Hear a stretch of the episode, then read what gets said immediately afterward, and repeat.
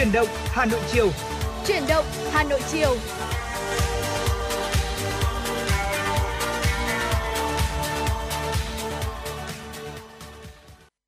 Vâng, xin kính chào quý vị thính giả và chào mừng quý vị thính giả đã đến với chương trình Chuyển động Hà Nội chiều ngày hôm nay cùng với Tuấn Kỳ và Bảo Trâm.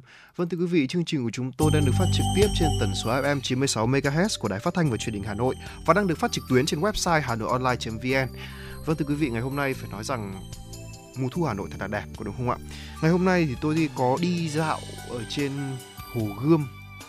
Và phải nói rằng là tôi đi cùng với một người bạn và cô ấy nói cô ấy là một người ngoại tỉnh người Ninh Bình đến từ Ninh Bình. Và cô ấy nói rằng là ôi anh ơi em không ngờ là mùa thu Hà Nội thực sự đẹp thế. Tôi và cô gái ấy bắt đầu đi uh, ở trên đường phố Hà Nội bắt đầu từ lúc 7 giờ sáng. Và chúng tôi cảm nhận được từng những cái gió mát của mùa thu. Nó cứ nó khiến cho tâm hồn của mỗi người dường như là muốn chững lại và thưởng thức hoàn toàn cái cảm giác đó vậy.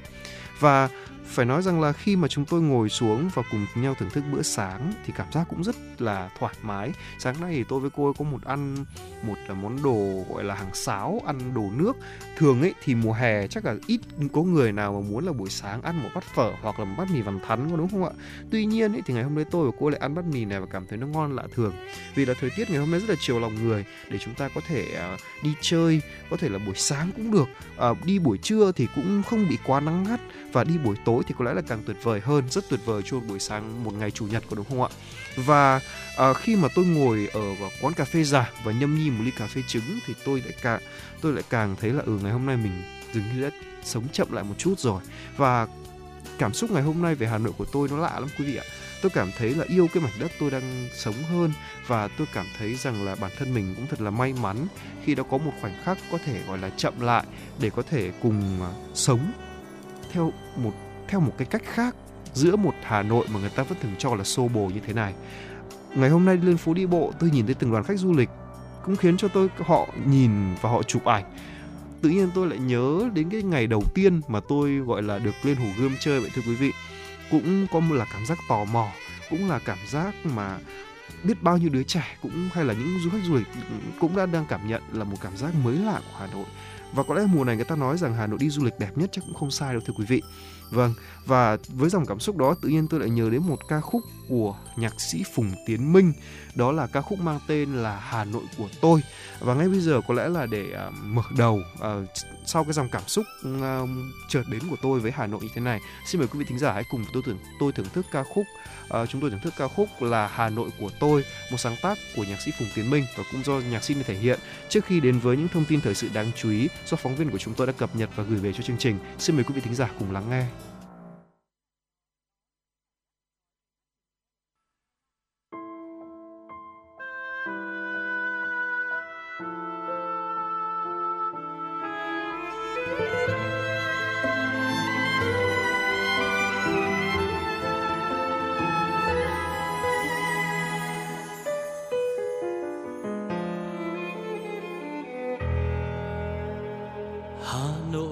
Tôi.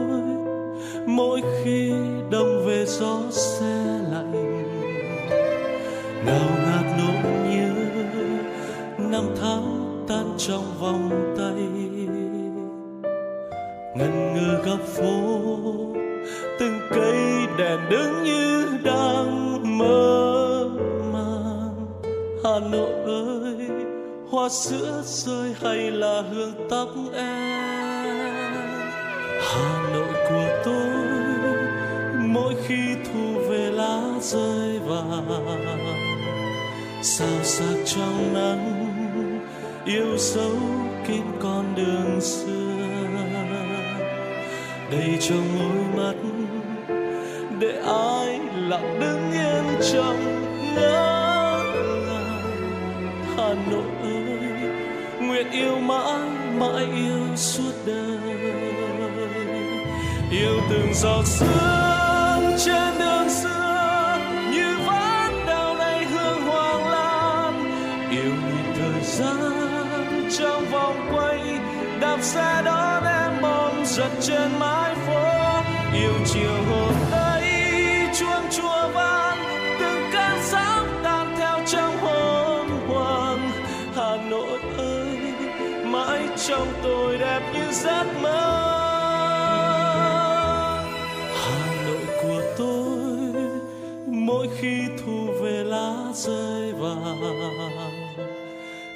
Sạc sắc trong nắng, yêu dấu kín con đường xưa.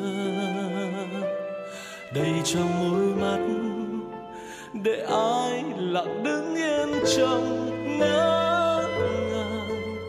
Hà nội ơi, nguyện yêu mãi mãi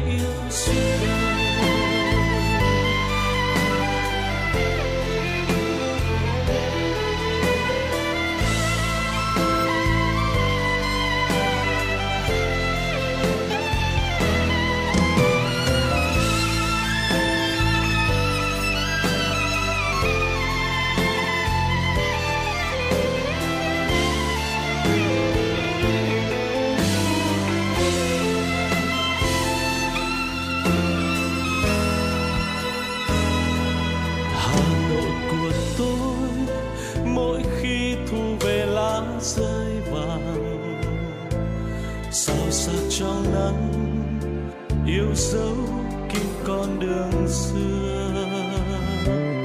Đầy trong môi mắt, để ai lặng đứng yên trong ngỡ ngàng. Hà nội ơi, nguyện yêu mãi mãi yêu suốt đời. Yêu từng giọt sương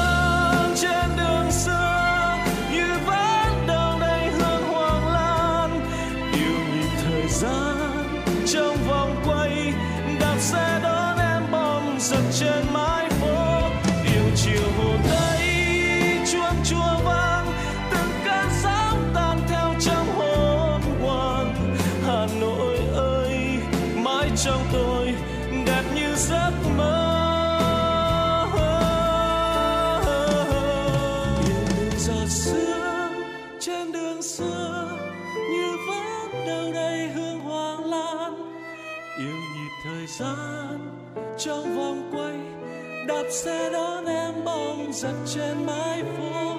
Yêu chiều hồ tây chuông chùa vang, từng cơn sóng tan theo trong hồn hoàng hà nội ơi, mãi trong tôi, đẹp như giấc mơ.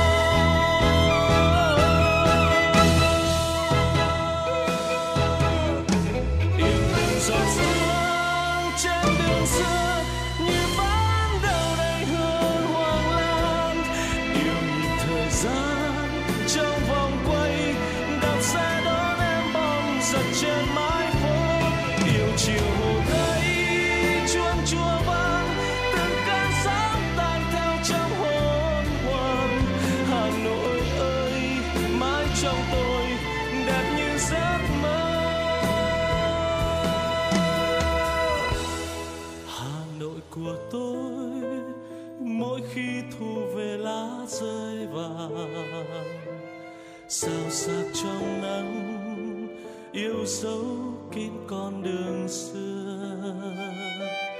Đầy trong đôi mắt, để ai lặng đứng yên trong ngỡ ngàng hà nội ơi, nguyện yêu mãi mãi yêu suốt đời.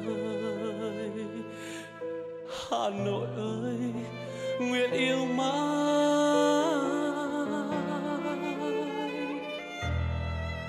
Mãi yêu suốt đời.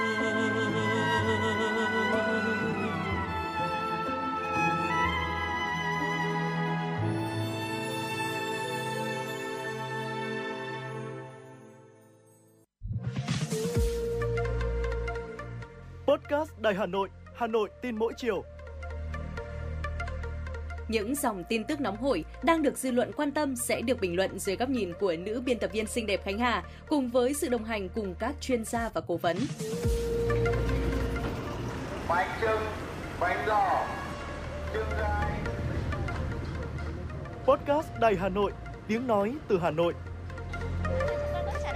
Phát hành lúc 18 giờ hàng ngày trên 5 nền tảng app Hà Nội On, web Hà Nội Online.vn, Apple Podcast, Spotify, Google Podcast. Mời quý vị và các bạn đón nghe. Podcast Đài Hà Nội, Hà Nội tin mỗi chiều.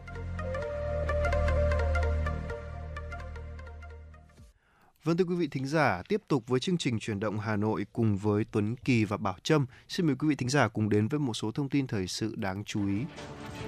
Thưa quý vị, Việt Nam đang trong quá trình chuyển đổi số nhanh chóng với sự quan tâm đầu tư và sự vào cuộc của cả hệ thống chính trị.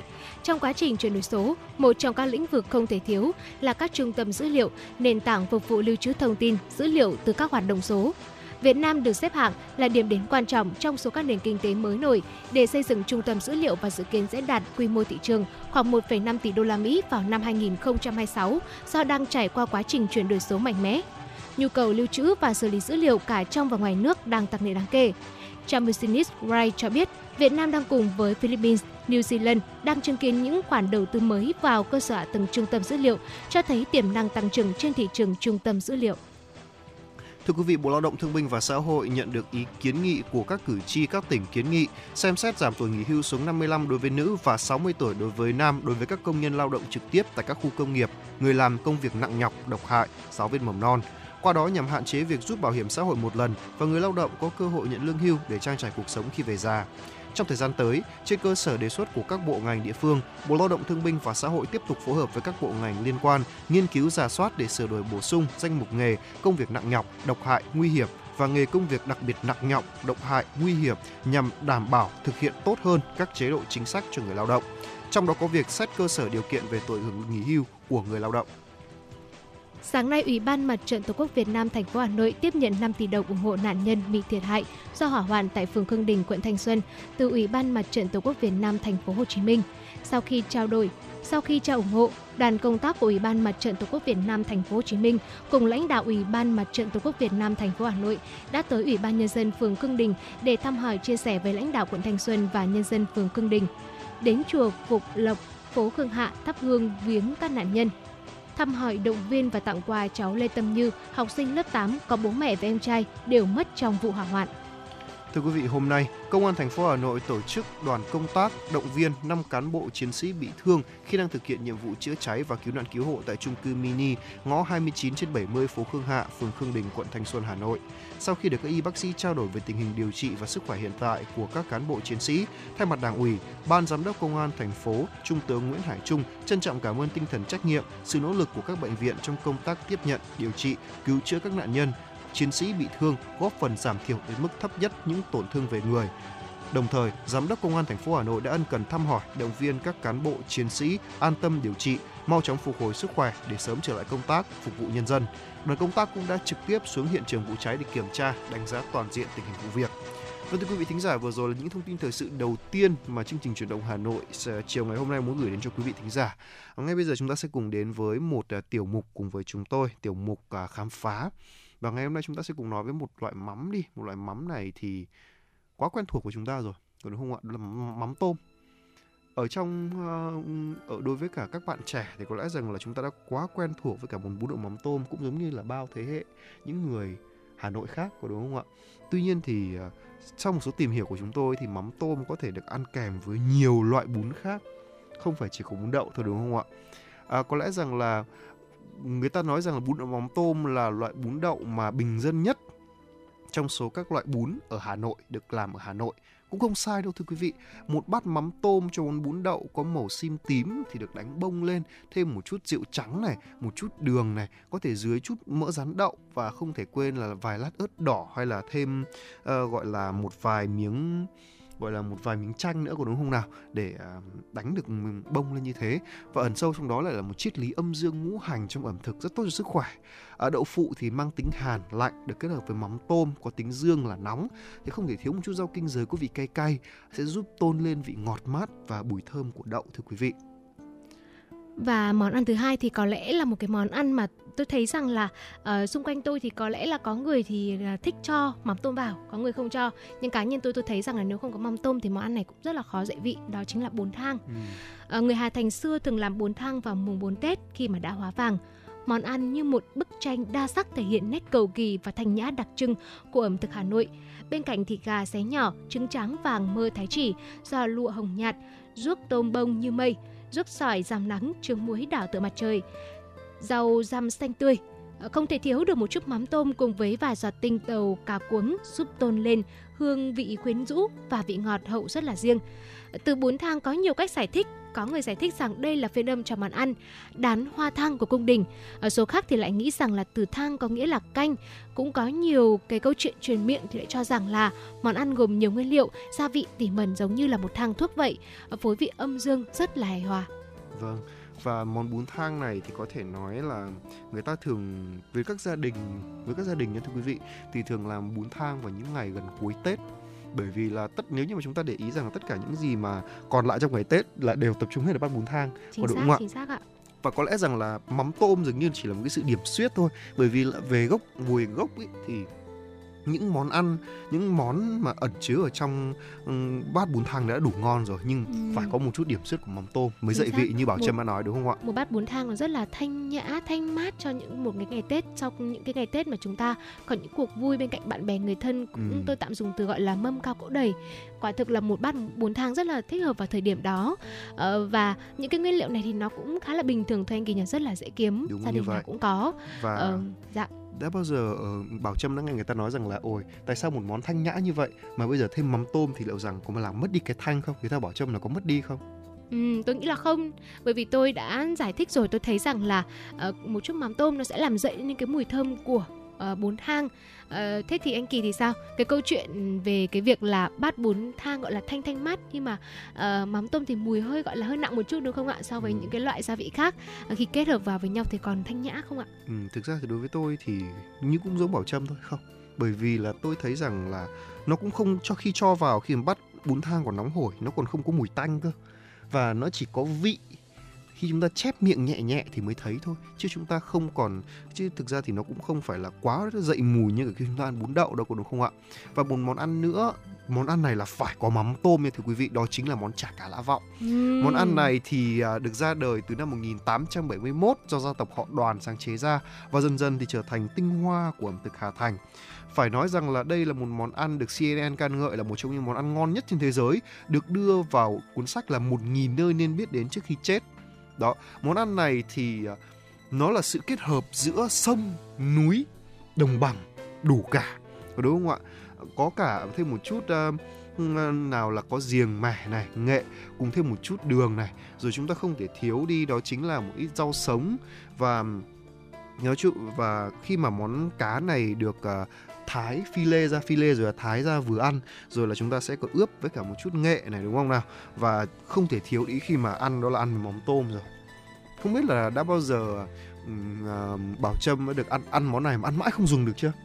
Đâu tôi thấy rằng là thực ra là tôi cũng là một người thuộc là đã ăn mắm đấy. Ừ. Ờ, cũng gọi là khá là thích hợp với những gia vị người Việt Nam mình ừ. Ờ, ví dụ như là trong ờ, thời ngày tôi còn rất là bé khi mà tôi sống ở, trong Sài Gòn thì có một món là món chao không biết là anh Kỳ đã nghe chưa ạ? à tôi đang nghe rồi Vâng, tôi thấy rằng là có lẽ là với khẩu vị người miền Bắc thì rất là khó nhưng mà tôi thì ờ, tôi khá là chiều lòng với những gia vị và với mắm tôm cũng thế. đúng Với tất vậy. cả những món ăn mắm tôm từ ngày còn bé đến khi còn lớn tôi thực sự là mình chưa bao giờ chê một món ăn nào cả. Cũng có Ừ. thể nói là mình cũng là một người dễ ờ, nuôi dễ nuôi đúng không ạ? dễ nuôi dễ ăn thế rất là tuyệt vời bởi vì là tôi nghĩ rằng là nếu như mà um, Bảo Trâm mà thưởng thức chả cá lã vọng thì rất là mê món ăn này. Nó là một sự kết hợp hết sức hoàn hảo nha thưa quý vị.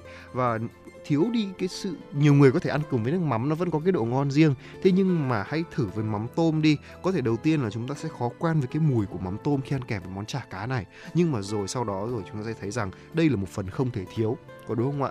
Chả cá lá vọng thì có thể làm từ cá lăng hay là bất hay là một loại cá nào đó.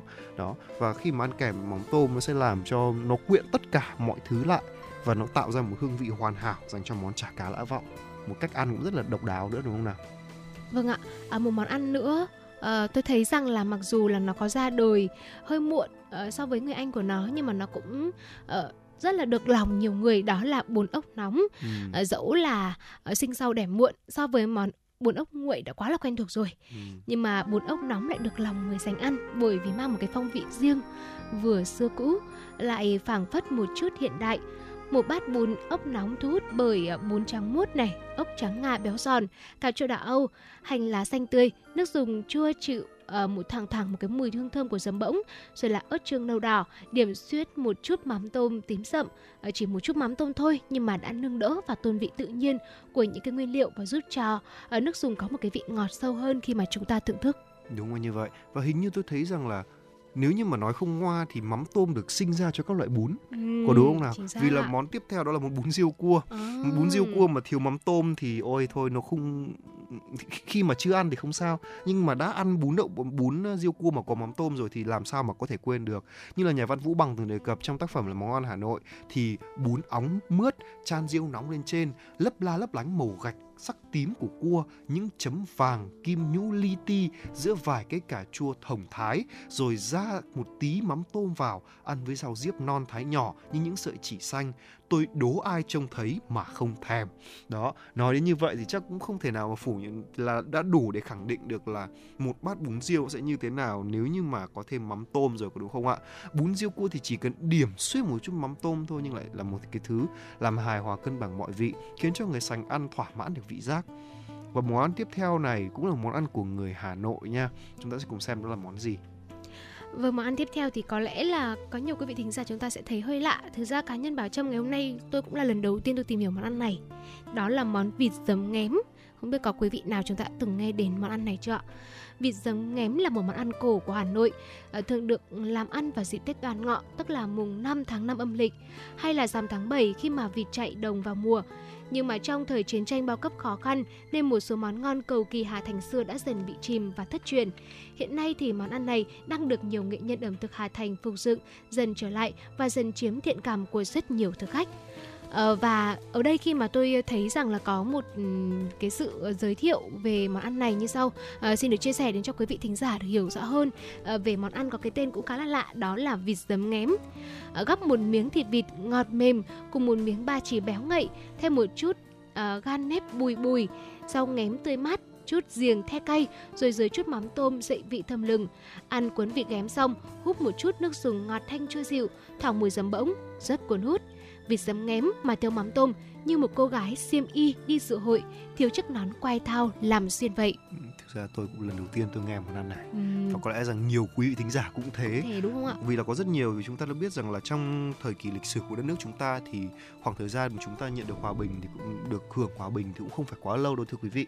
Cho nên là ừ, việc mà chúng ta chịu đựng những khó khăn và mất đi những món ăn truyền thống mà ngon cầu kỳ thì là điều gọi là rất là rất là phải gọi là đáng tiếc của đúng không nào Tuy nhiên thì hiện nay thì đã được đang món ăn này đang được phục dựng rồi thì hy vọng rằng là sẽ có một nhà hàng nào đấy sẽ làm món ăn này để chúng ta có thể được thưởng thức nó. Và món cuối cùng đó là món cháo cá ám. Cháo cá ám thì lại là một món ăn mà rất dân dã nhưng mà nó lại có một chút gì đó mang sự thanh nhã của cung đình, vừa mộc mạc lại vừa tinh tế. Món ăn này thì đơn giản nhưng mà lại rất là khó, khó tính nha. Cá phải là chọn những con cá quả tươi các quả tươi từ 8 lạng trở lên và nấu vào mùa đông khi mà cải cúc và rau cần vào vụ, vụ ngon thì mới chuẩn vị. Cá thì phải làm sạch để nguyên con, ướp gia vị khử tanh và đun sôi nồi nước cho cá vừa luộc vừa chín vừa tới và vớt ra để riêng. Thịt ba chỉ thì đem luộc chín tới, thái miếng vừa ăn, lọc lấy nước luộc thịt, luộc cá rồi cho gạo vào. Nấu cháo loãng nửa bung như hoa, à, nêm nếm gia vị cho vừa miệng khi ăn thì nhúng cá quả nhúng lại cá vào nồi cho nóng rồi nhẹ nhàng bày ra đĩa gắp một miếng cá trắng thơm thêm ba ba chỉ béo ngậy vài nhánh cải cúc rau cần xanh tươi cùng với cả hành củ trần rồi là thêm một chút uh, mắm tôm vào và thưởng thức. Wow! Thực ra thì phải nói rằng là khi mà tôi uh, lược qua những món ăn từ nãy đến giờ không biết bảo trâm có để ý không là tôi thấy là cái vai trò của mắm tôm ấy nó chỉ rất nhỏ thôi thưa quý vị nó rất nhỏ lúc nào cũng chỉ là ừ trừ món bún đậu mắm tôm ra thì món bún nào hay là món cháo nào hay là có món vịt ừ, à, vịt lạ kia nó cũng chỉ một điểm xuyết một chút mắm tôm thôi nhưng dường như là không thể thiếu. Có đúng không ạ? Vâng ạ, tôi nói rằng là à, với một số món như thế này thì có lẽ mắm tôm sẽ là một gia vị đủ. Ờ, nó không hẳn là một gia vị cần bởi vì có thể là có rất nhiều người uh, chúng ta không không thích ăn mắm tôm lắm tuy nhiên vẫn có thể thưởng thức được hương vị của những món ăn mà chúng tôi giới thiệu trừ mắm bún đậu mắm tôm ra. Uh, Tuy nhiên thì tôi nói rồi nó là một gia vị đủ bởi vì nếu mà thiếu nó thì thật sự là không thể nào mà tròn vẹn được hương vị của món ăn đó. Và tôi tin rằng là uh, với nền ẩm thực của Hà Thành uh, chắc chắn rằng là uh, những bậc tiền nhân đi trước cũng đã uh, kết hợp một cái sự hài hòa hoàn hảo. Đặc biệt là trong thuyết âm dương hoặc là với một vài những cái sự cân bằng trong gia vị trong đầu ăn. Và tôi tin rằng là mắm tôm dù làm chỉ một chút xíu đầu đũa thôi nhưng mà rõ ràng nó sẽ làm tôn lên uh, hương vị của món ăn đó. Vâng đúng là như vậy. Và hy vọng rằng là sau khi mà nghe những cái món ăn này, đây đều là những món ăn đến từ Hà Nội nha. Và phải nói rằng hầu hết những món ăn này đều đến từ Hà Nội. Và khi mà nhắc đến Hà Nội thì người ta sẽ thường sẽ không thể thiếu đi những gọi là văn hóa, không phải thiếu đi văn hóa ẩm thực trong mùa thu này, có đúng không ạ? Và vừa rồi tôi, chúng tôi có nhận được một yêu cầu âm nhạc đến từ một quý vị thính giả, yêu cầu được lắng nghe ca khúc là nhớ mùa thu Hà Nội do Mỹ Tâm thể hiện ngay sau đây, xin mời quý vị thính giả cùng thưởng thức ca khúc này trước khi đến với những thông tin thời sự đáng chú ý do phóng viên của chúng tôi đã cập nhật và gửi về cho chương trình.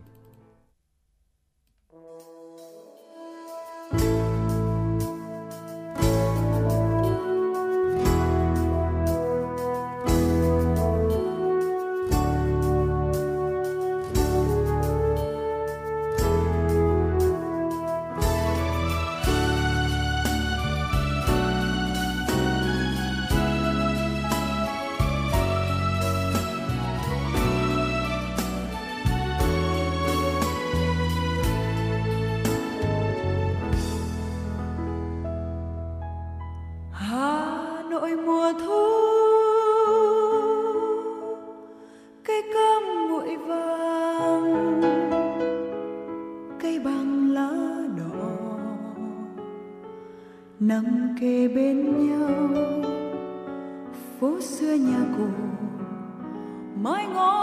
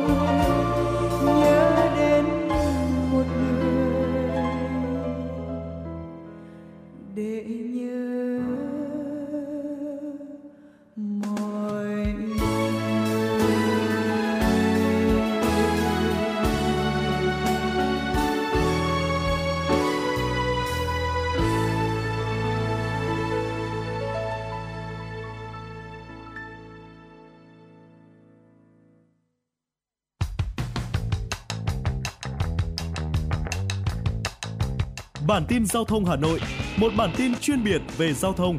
Những vấn đề dân sinh bức xúc liên quan đến công tác tổ chức giao thông, trật tự an toàn giao thông, tình hình giao thông tại các nút giao thông trọng điểm trên địa bàn thành phố sẽ được các phóng viên Đài Hà Nội cập nhật liên tục, nhanh chóng, chính xác từ hiện trường một cách chân thực. Cùng với đó là những ý kiến phân tích, đánh giá khách quan đa chiều của các chuyên gia, các nhà quản lý trong lĩnh vực an toàn giao thông và đô thị. Bản tin giao thông Hà Nội, kênh thông tin hữu hiệu kết nối người dân với cơ quan quản lý, lực lượng chức năng. Phát sóng 17 giờ hàng ngày trên kênh 1 truyền hình Hà Nội. Mời quý vị và các bạn đón xem.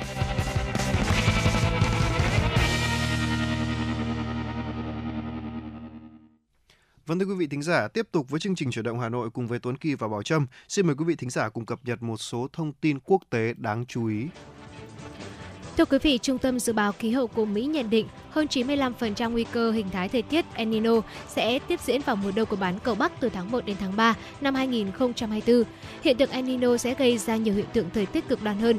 Trung tâm Dự báo Khí tượng cũng dự báo có 71% nguy cơ hiện tượng El Nino sẽ mạnh lên trong giai đoạn nói trên. Trong những tháng qua, các vùng xích đảo Thái Bình Dương có nhiệt độ bề mặt nước biển cao hơn mức trung bình, đặc biệt ở khu vực trung tâm và phía trung đông Thái Bình Dương. Giới chuyên gia cũng cảnh báo hiện tượng El Nino đe dọa đến nguồn cung gạo toàn cầu cũng như nguồn cung nhiều mặt hàng khác như là cà phê, dầu cọ, đường, lúa mì và chocolate từ Đông Nam Á, Australia và châu Phi. Thưa quý vị, cơ quan năng lượng quốc tế cảnh báo thị trường dầu mỏ có thể phải đối mặt với tình trạng thiếu nguồn cung mạnh nhất trong hơn một thập kỷ vào cuối năm nay. Tình trạng thiếu hụt dầu mỏ nghiêm trọng nói trên là do việc cắt giảm sản lượng dầu kéo dài của các nhà sản xuất lớn như Saudi Arabia và Nga.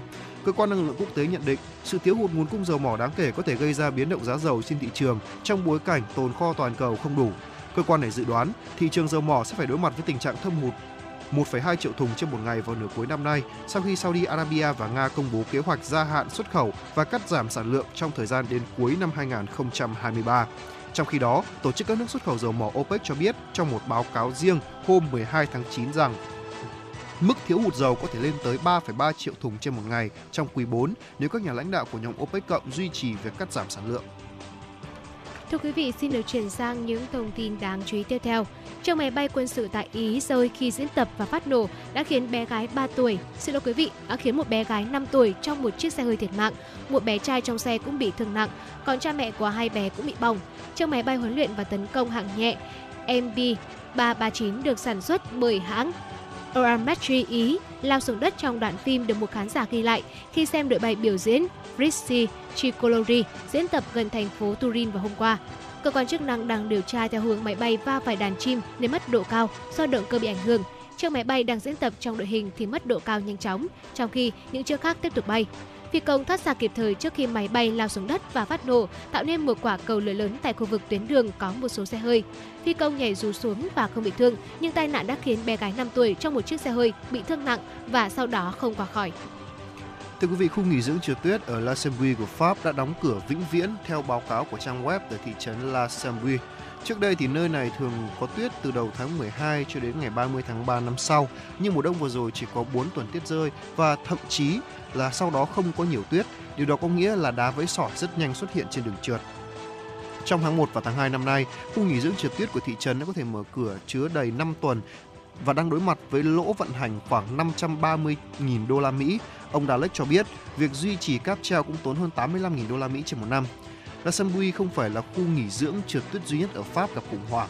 Năm 2022, Saint-Fermin, một địa điểm trượt tuyết quy mô nhỏ khác ở dãy Alpes đã quyết định dỡ bỏ cáp trượt tuyết sau khi mùa đông ở đây giảm dần từ nhiều tháng xuống còn vài tuần. Vâng thưa quý vị thính giả, vừa rồi là những thông tin quốc tế đầu những thông tin quốc tế đã gửi đến cho quý vị thính giả trong chương trình chuyển động Hà Nội ngày hôm nay. Hôm nay bây giờ chúng ta sẽ tiếp tục quay trở lại không gian âm nhạc của FM 96 với ca khúc Hẹn ước từ hư vô do Mỹ Tâm thể hiện, một ca khúc được sáng tác bởi nhạc sĩ Hứa Kim Tuyền.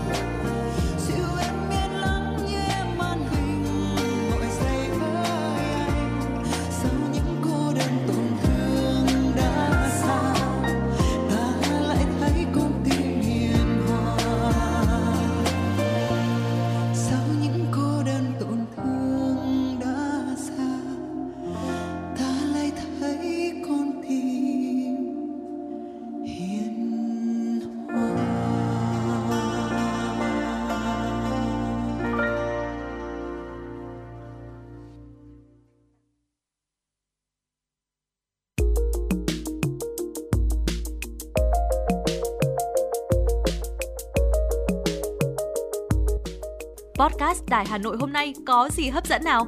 Những dòng tin tức nóng hổi, những vấn đề đang được dư luận quan tâm sẽ được bình luận dưới góc nhìn của nữ biên tập viên xinh đẹp Khánh Hà cùng với sự đồng hành của các chuyên gia và cố vấn. Hà Nội tin mỗi chiều. Phát hành lúc 18 giờ hàng ngày trên 5 nền tảng: app Hà Nội On, web Hà Nội Online.vn, Apple Podcast, Spotify, Google Podcast.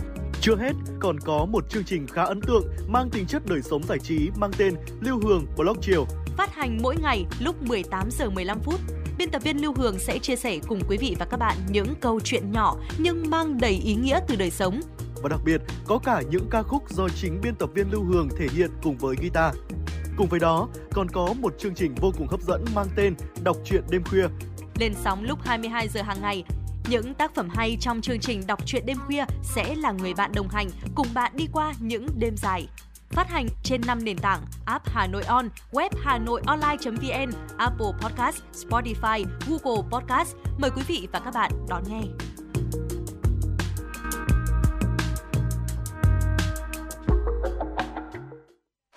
Vâng thưa quý vị thính giả, tiếp tục với chương trình chuyển động Hà Nội cùng với Tuấn Kỳ và Bảo Trâm. Xin mời quý vị thính giả cùng đến với một số thông tin thời sự đáng chú ý ngay sau đây. Thưa quý vị, thời gian gần đây, hoạt động của Hội Thánh Đức Chúa Trời Mẹ tiếp tục diễn ra ở nhiều địa phương, gây bức xúc phẫn nộ trong nhân dân, vi phạm các quy định của pháp luật về tín ngưỡng tôn giáo, trái với thuần phong mỹ tục.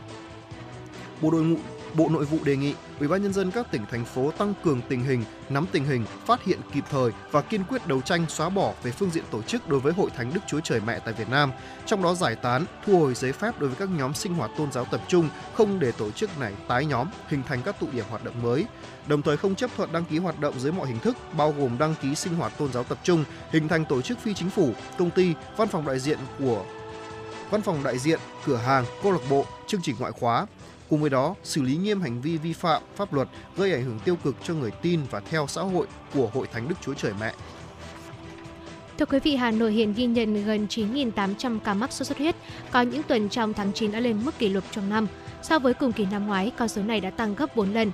Ghi nhận tại các bệnh viện, số bệnh nhân mắc sốt xuất huyết đang có dấu hiệu gia tăng nhanh ở cả người lớn lẫn trẻ nhỏ. Đáng chú ý hơn, không ít ca đã gặp biến chứng rất nhanh. Bên cạnh đó, hai tuần trở lại đây, số bệnh nhân nhi nhập viện với những biến chứng nguy hiểm cũng đã gia tăng. Các chuyên gia nhận định hiện nay Hà Nội đang là trọng điểm về sốt xuất huyết của miền Bắc với số ca bệnh chiếm từ 80 đến 85%. Dịch sốt xuất huyết được dự báo sẽ tiếp tục diễn biến phức tạp trong tháng 9 này và tháng 10 tới đây, giai đoạn được coi là đỉnh dịch. Vậy nên diệt mũi, diệt lăng quăng, giữ gìn vệ sinh nơi ở và có những biện pháp bảo vệ bản thân vẫn là những việc tiếp tục cần phải duy trì trong khoảng thời gian này. Thưa quý vị, hôm nay, cơ quan cảnh sát điều tra công an quận Hoàn Kiếm Hà Nội cho biết đã ra quyết định khởi tố vụ án khởi tố bị can đối với Chu Văn Quân, sinh năm 1992 ở xã Tam Hiệp, huyện Thanh Trì, Hà Nội về hành vi buôn bán hàng cấm. Trước đó vào 14 giờ 30 phút ngày 27 tháng 8, tổ công tác công an quận Hoàn Kiếm phát hiện phát hiện Chu Văn Quân điều khiển xe máy chở một thùng các tông đang dừng đỗ ở trên phố Tống Duy Tân, phường Hàng Bông có biểu hiện nghi vấn nên đã kiểm tra hành chính. Tổ công tác phát hiện bên trong thùng các tông có 4 hộp chứa 196 ống hình trụ có tổng khối lượng là 6,451 kg và 9 túi ni lông chứa nhiều que hình trụ tròn, khối lượng 0,701 kg nghi là pháo nổ. Quân khai báo toàn bộ đồ vật trên là pháo nổ mang bán cho khách. Tổ công tác đã niêm phong tăng vật và đưa đối tượng cùng tăng vật về trụ sở để xác minh làm rõ. Hiện vụ việc đang được tiếp tục điều tra làm rõ. Thưa quý vị, xin, xin được chuyển sang thông tin đáng chú ý tiếp theo. Kỳ thủ 12 tuổi, đầu Khương Duy, lần đầu vô địch một giải cờ vua tầm quốc gia, không giới hạn độ tuổi. Qua 9 ván, Khương Duy đã giành 7 điểm từ 6 chiến thắng, hay hòa một thua. Chiến thắng quan trọng của cậu đến ở ván áp chót dù cầm quân đen gặp hạt giống số 2 Phạm Trần Gia Phúc. Trung cuộc, Khương Duy nhiều hơn 3 kỳ thủ đứng sau nửa điểm. Giải cờ vua xuất sắc quốc gia chọn những kỳ thủ có thành tích cao từ giải cờ vua quốc gia để thi đấu các nội dung gồm cờ tiêu chuẩn, cờ nhanh, cờ chớp và cờ ASEAN. Giải năm nay diễn ra tại Hà Tiên, Kiên Giang từ ngày 9 tháng 9 đến ngày 19 tháng 9 là dịp để các kỳ thủ cọ sát chuẩn bị tham dự ASEAN ở Hàng Châu, Trung Quốc. Vâng thưa quý vị thính giả, vừa rồi là một số thông tin thời sự đáng chú ý. Còn ngay bây giờ chúng ta sẽ quay trở lại không gian âm nhạc của FM 96 với ca khúc Lối nhỏ do Dan Vâu cùng với Phương Anh Đào thể hiện. Xin mời quý vị thính giả cùng lắng nghe.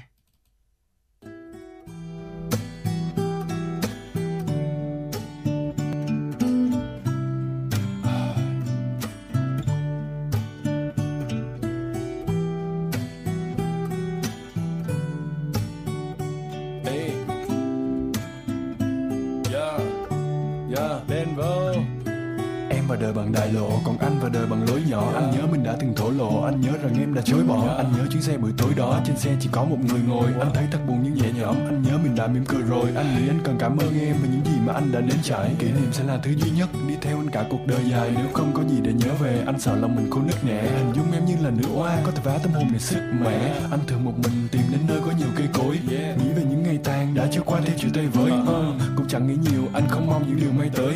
Và nếu buồn đã cũ Sao bỗng nhiên giữa chiều nay mới? Ờ, Anh vẫn thường nghe thời trống vắng hay là Keep Vessel Những giấc mộng non như tán lá cây xanh biết che đầu. Tình yêu thật ra đơn giản như là một cái bánh bao chay. Thắp lên lửa nhỏ hơn là cứ đi tìm ai ánh sao bay lắm lúc thấy mình lẻ loi. Người đã đến vui đấy nhưng rồi cũng đi. Chạm lên trái tìm thấy cơn mơ còn cháy nồng. Nhiều đêm trắng xóa bay lòng như cơn gió đầu mùa. Yeah. Em vào đời từ cao tầng Còn anh vào đời từ mái lá. Thế nên những điều anh mong cầu Không bao giờ là thái quá. Những thứ anh làm thường đơn giản Nên không hay được đánh giá cao. Vài người thương ngắn ngày sáng Rồi lại chơi bay mười cá ao. Giống như con người anh Dễ nắm bắt và dễ chịu. Bài hát này không sâu xa Rất dễ nghe và dễ hiểu. Anh không có nhiều lưu ý anh cảm thấy mình dễ chịu. Đây không phải là nhạc buồn, Đây là thứ nhạc để chill. Em vào đời bằng náo nhiệt, Anh vào đời bằng âm thầm. Em đi tìm nốt thăng hoa, Lòng anh lại là âm trầm. Em đi tìm lời phố thị, Anh đi tìm tiếng guitar. Em đưa anh vào trong náo nhiệt, Anh lắc đầu và đi ra. Em vào đời bằng vang đỏ, Anh vào đời bằng nước trà. Bằng cơn mưa thơm mùi đất Và bằng hoa dại mọc trước nhà. Em vào đời bằng kế hoạch, Anh vào đời bằng mộng mơ. Lý trí em là công cụ, Còn trái tim anh là động cơ. Em vào đời nhiều đồng nghiệp, Anh vào đời nhiều thân tình. Anh chỉ muốn chân mình đạp đất, Không muốn đạp ai dưới chân mình Em và đời bằng mây trắng. Em và đời bằng nắng xanh. Em và đời bằng đại lộ. Và con đường đó giờ vắng. Xa quá, lắm lúc thấy mình lẻ loi người đã đến, vui đấy, nhưng rồi cũng đi. Chạm lên trái tim thấy cơn mơ còn cháy nồng.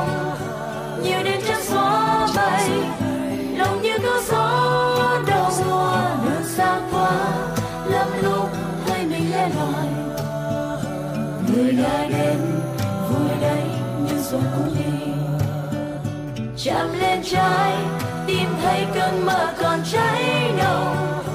Nhiều đêm trắng xóa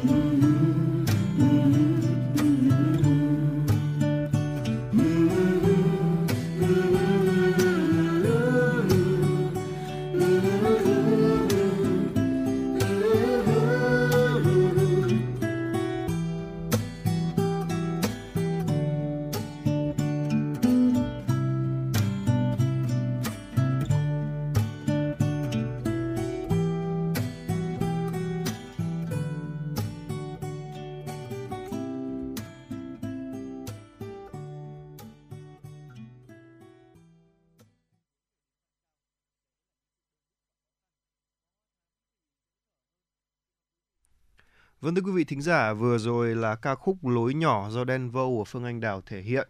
Ngay bây giờ chúng ta sẽ cùng đến với tiểu mục Mẹo Sống cùng FM 96.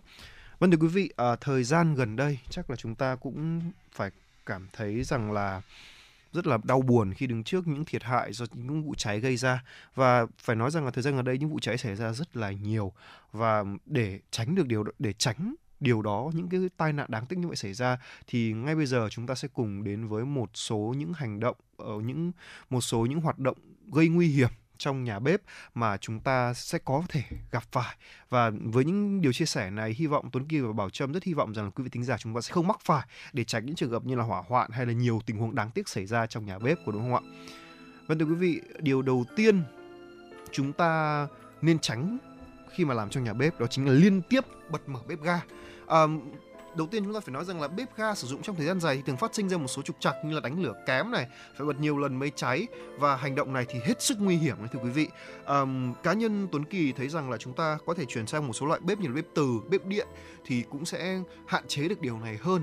À, và tôi biết mặc dù là với một số người thì đúng nếu như mà nấu ăn ở trên lửa thì sẽ ngon hơn rất là nhiều. Tuy nhiên thì nếu như mà chúng ta đang sống ở trong một căn chung cư mini hoặc là chúng ta đang sống trong một căn chung cư đi nói chung là chúng ta ở cùng với không phải ở ở ở khác ừ, cùng một tòa nhà thì chúng ta cũng nên hết sức lưu ý đến việc này. Nên chuyển sang dùng bếp từ nha thưa quý vị để đảm bảo.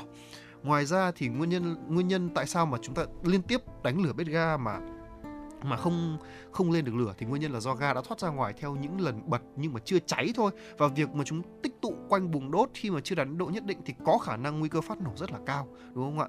À, khi mà chúng ta sống trong một khu, khu tập thể thì việc đó là việc chúng ta cần hết sức lưu ý. Vì thế nên là nếu bếp ga không lên lửa thì chúng ta cũng không nên tiếp tục hành động là bật tắt nha thưa quý vị. Hãy mở cửa ra và cửa sổ để khí ga thoát ra ngoài để tránh hiện tượng cháy nổ. À, tôi thấy rằng rất nhiều những người sống trong một khu uh, uh, tập thể họ lại còn liều đến cái mức mà họ bật bếp ga không được họ lấy bật lửa họ bật. Ừ, họ lấy bật lửa họ bật thẳng xác. vào đó.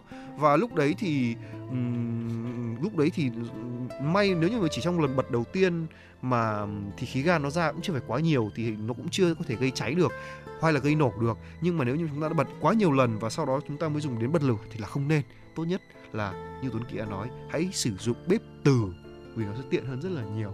Còn đúng không ạ? Còn nếu như mà chúng ta muốn nấu ăn bằng bếp ga thì cũng cũng được thôi. Nhưng mà hãy, nếu như mà chúng ta đang sống trong ngôi nhà của riêng mình, tôi thấy rất nhiều những khu riêng biệt ở đây là riêng biệt hoàn toàn so với cả các nhà hàng xóm, ví dụ như khu ngoại ô chẳng hạn, thì chúng ta có thể thậm chí nấu bếp củi cũng chả làm sao cả. Đó, cho nên là chúng ta hãy, và để đảm bảo an toàn cho chính bản thân chúng ta và những người xung quanh, chúng ta cần phải, gọi là, hết sức lưu ý khi mà thấy bếp ga không bật lên nha thưa quý vị. Vâng ạ, tôi cá nhân tôi thấy rằng là dù là ờ, sử dụng nguyên liệu điện hay là ga thì tất cả những loại bếp đều sẽ có nguy cơ gây cháy nổ nếu như mà chúng ta không kiểm tra định kỳ, chúng ta không cẩn thận thì rất dễ ờ, xảy ra những cái tình huống nó ngoài ý muốn của mình. À, và thưa quý vị, một cái điều nữa mà tôi thấy rằng rất rất nhiều gia đình đang mắc phải và thú thực với Tuấn Kỳ cũng như quý vị thính giả nếu như mà à, tôi không biết được thông tin này thì có lẽ tôi cũng sẽ mắc phải sai lầm này. Đó là để những cái loại bột cạnh bếp ga của mình. Bột nếp này bột gạo hay là tinh bột thường được đặt xung quanh bếp trong quá trình nấu nướng tạo sự nhanh chóng và tiện lợi. Quả thật thực là như thế. À, tuy nhiên cái cách làm này lại ẩn chứa rất là nhiều rủi ro lớn. Lý do là bởi vì khi mà chúng ta sử dụng những cái nguyên liệu dạng bột bụi của chúng sẽ bay lơ lửng trong không khí. À, mà bụi của bột khi mà tiếp xúc với ngọn lửa cũng rất dễ gây cháy nổ. Vì vậy để đảm bảo an toàn các loại bột nên đặt tránh xa bếp nấu của mình. Vâng, đúng là như vậy thưa quý vị. À, đối với các loại bột thì à, nếu như mà để gần các loại bếp thì tôi nghĩ rằng là khi mà chúng ta rán hay là chiên gì đó ấy, thì cũng sẽ khiến cho mỡ dầu mỡ có thể bám vào đó có đúng không ạ? Và sẽ khiến cho bột chúng ta hỏng rất là nhanh.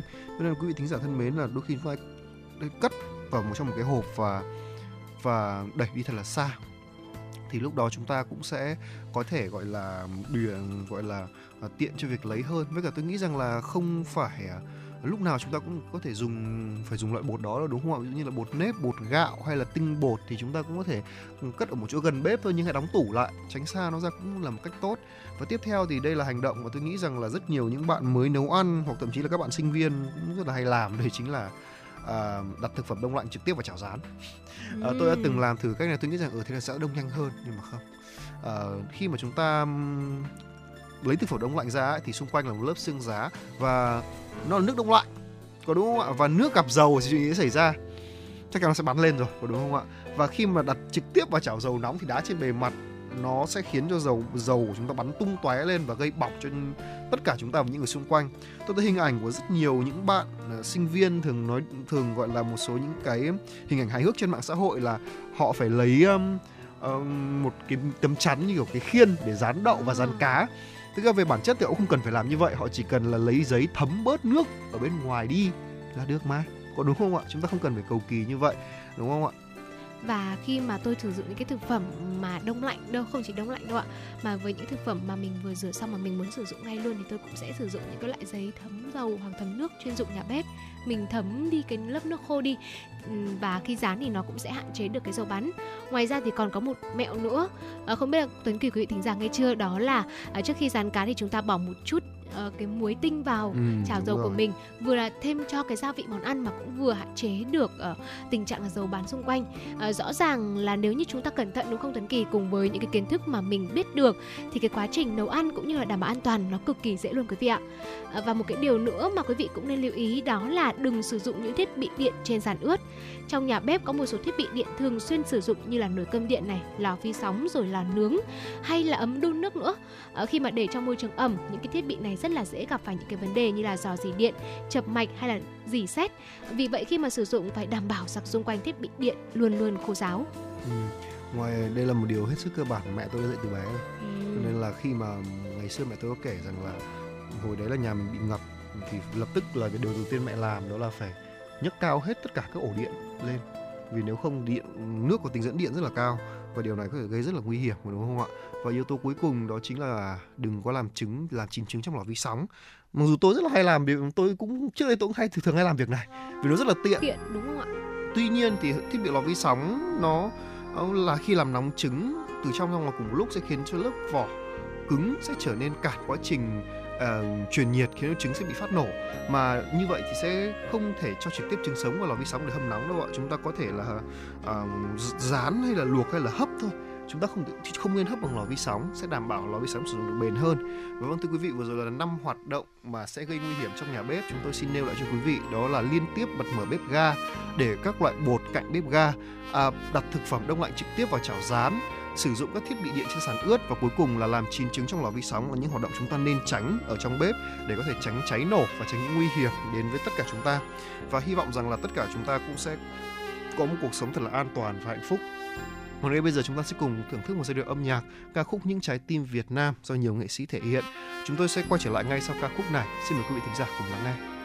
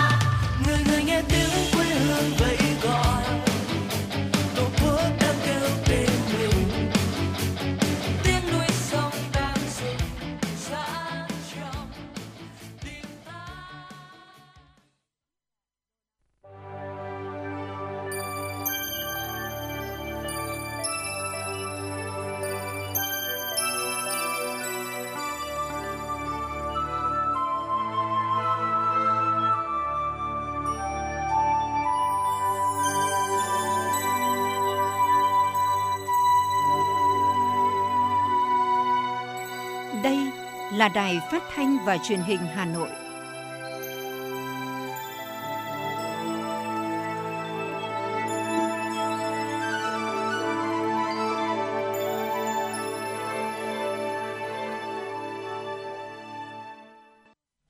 Quý vị và các bạn thân mến, bây giờ là 17 giờ ngày 17 tháng 9 năm 2023.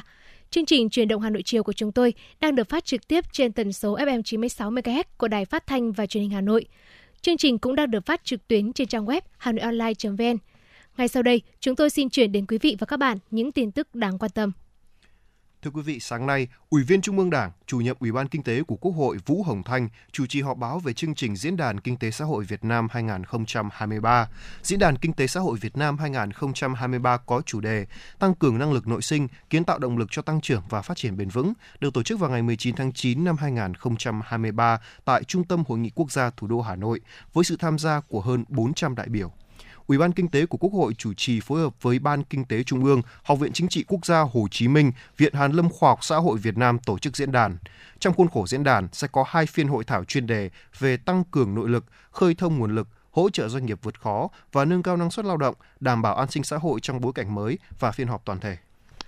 Trước nguy cơ dịch bạch cầu quay trở lại từ đầu tháng 9 năm 2023 đến nay, tại 130 trung tâm thuộc hệ thống tiêm chủng VNVC trên toàn quốc, tỷ lệ người dân đến tiêm vaccine bạch hầu tăng 300% so với các tháng trước. Người dân chủ yếu đến tiêm mới và tiêm nhắc lại.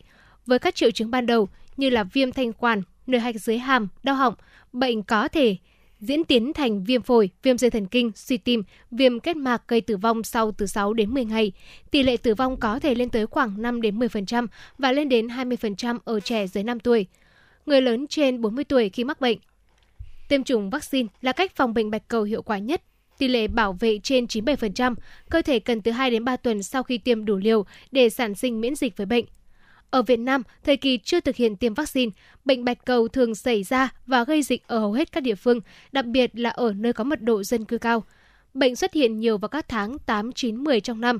Sau khi có vaccine, tỷ lệ mắc bệnh giảm xuống dưới 0,01 trên 100.000 dân. Khoảng 0 giờ 30 phút sáng nay xảy ra một vụ hỏa hoạn tại chung cư D17 trong khu đô thị Đặng Xá, huyện Gia Lâm, Hà Nội. Vào thời điểm trên, tại khu vực tầng 3 của tòa chung cư cao 6 tầng D17 bất ngờ xảy ra cháy. Thời điểm xảy ra cháy là vào lúc nửa đêm rạng sáng, nhưng nhiều người dân vẫn chạy ra khỏi tòa nhà rồi hô hoán cứu hỏa và sử dụng dụng cụ chữa cháy công cộng dập tắt đám cháy. Sau khi nhận được tin báo, công an huyện Gia Lâm đã điều nhiều xe chữa cháy cùng cán bộ chiến sĩ tới hiện trường để dập lửa. Sau khoảng 20 phút, đám cháy đã được khống chế. Vụ việc không gây thiệt hại về người. Theo thông tin ban đầu, vụ cháy xảy ra tại khu vực bàn thờ trong một căn hộ ở tầng 3 tại tòa D17, khu đô thị Đặng Xá. Tuy nhiên, lực lượng chức năng đang tiếp tục làm rõ vụ việc. Hôm nay, các hãng hàng không đã mở bán vé máy bay Tết Nguyên đán 2024 trên một số đường bay. Trạng phổ biến và nhu cầu cao nhất là thành phố Hồ Chí Minh, Hà Nội trong giai đoạn cao điểm từ ngày mùng 3 tháng 2 đến ngày 15 tháng 2 năm 2024, tức là ngày 24 tháng Chạp đến mùng 6 tháng Giêng, có giá vé khoảng 3,4 triệu đồng cho một chặng đã gồm thuế và phí. Vietnam Airlines mở bán chặng thành phố Hồ Chí Minh Hà Nội cao điểm Tết 2024 với giá từ 3,25 triệu đồng trên một chặng. Ngoài thời gian cao điểm, giá vé của hãng này vào khoảng từ 2,6 triệu đồng trên một chặng. Trong khi đó, chặng bay đông khách nhất đã được Vietjet khai thác với giá vé là 3,4 triệu đồng trên một chặng.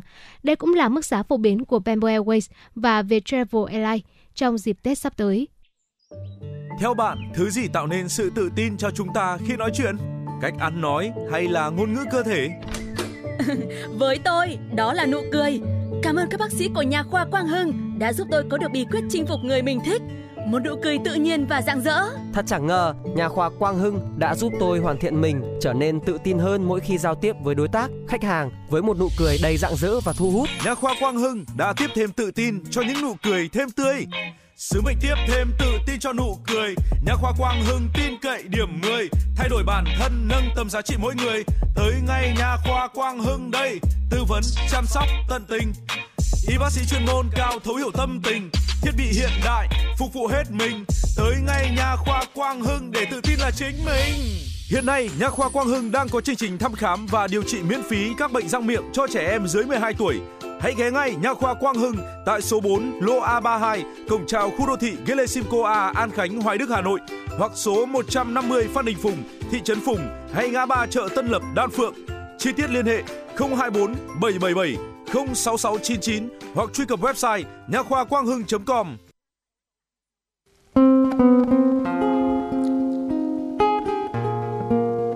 Podcast Đài Hà Nội, Lưu Hương Blog Chiều. Một chương trình khá ấn tượng mang dấu ấn cá nhân của biên tập viên Lưu Hương với những câu chuyện nhỏ nhưng mang đầy ý nghĩa từ đời sống, những dòng tự sự và đặc biệt có cả những ca khúc do chính biên tập viên Lưu Hương thể hiện cùng với guitar. Phát hành mỗi ngày lúc 18 giờ 15 phút trên 5 nền tảng app Hà Nội On, web Hà Nội Online.vn, Apple Podcast, Spotify, Google Podcast. Mời quý vị và các bạn đón nghe. Podcast Đài Hà Nội, nghe mọi nơi, khơi nguồn cảm xúc.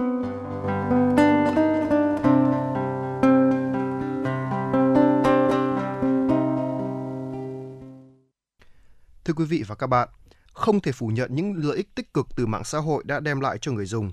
Nhưng một thực tế đang diễn ra khá phổ biến hiện nay là việc lạm dụng mạng xã hội để đăng tải những thông tin hay chia sẻ các nội dung thiếu chọn lọc, kiểm chứng của các bạn trẻ đã vô tình tiếp tay cho những mục đích xấu. Để giáo dục và nâng cao nhận thức cho học sinh, nhiều trường học đã phối hợp với các cơ quan, chức năng phổ biến những tác động của mạng xã hội giúp học sinh chọn lọc thông tin, sử dụng trang mạng xã hội an toàn, văn minh. Sau đây, xin mời quý vị thính giả cùng đến với phóng sự của chúng tôi. Mạng xã hội ngày càng phổ biến và trở thành một phần không thể thiếu trong cuộc sống hiện đại. Nhiều trẻ em cũng được tiếp xúc với điện thoại, có tài khoản mạng xã hội ngay khi đang ngồi trên ghế nhà trường. Mạng xã hội cho phép trẻ em kết nối, chia sẻ cùng nhau ngay cả khi không đến lớp, có thể liên lạc với các bạn để chia sẻ tài liệu, trao đổi học tập hay giúp nhau giải đáp thắc mắc trên lớp.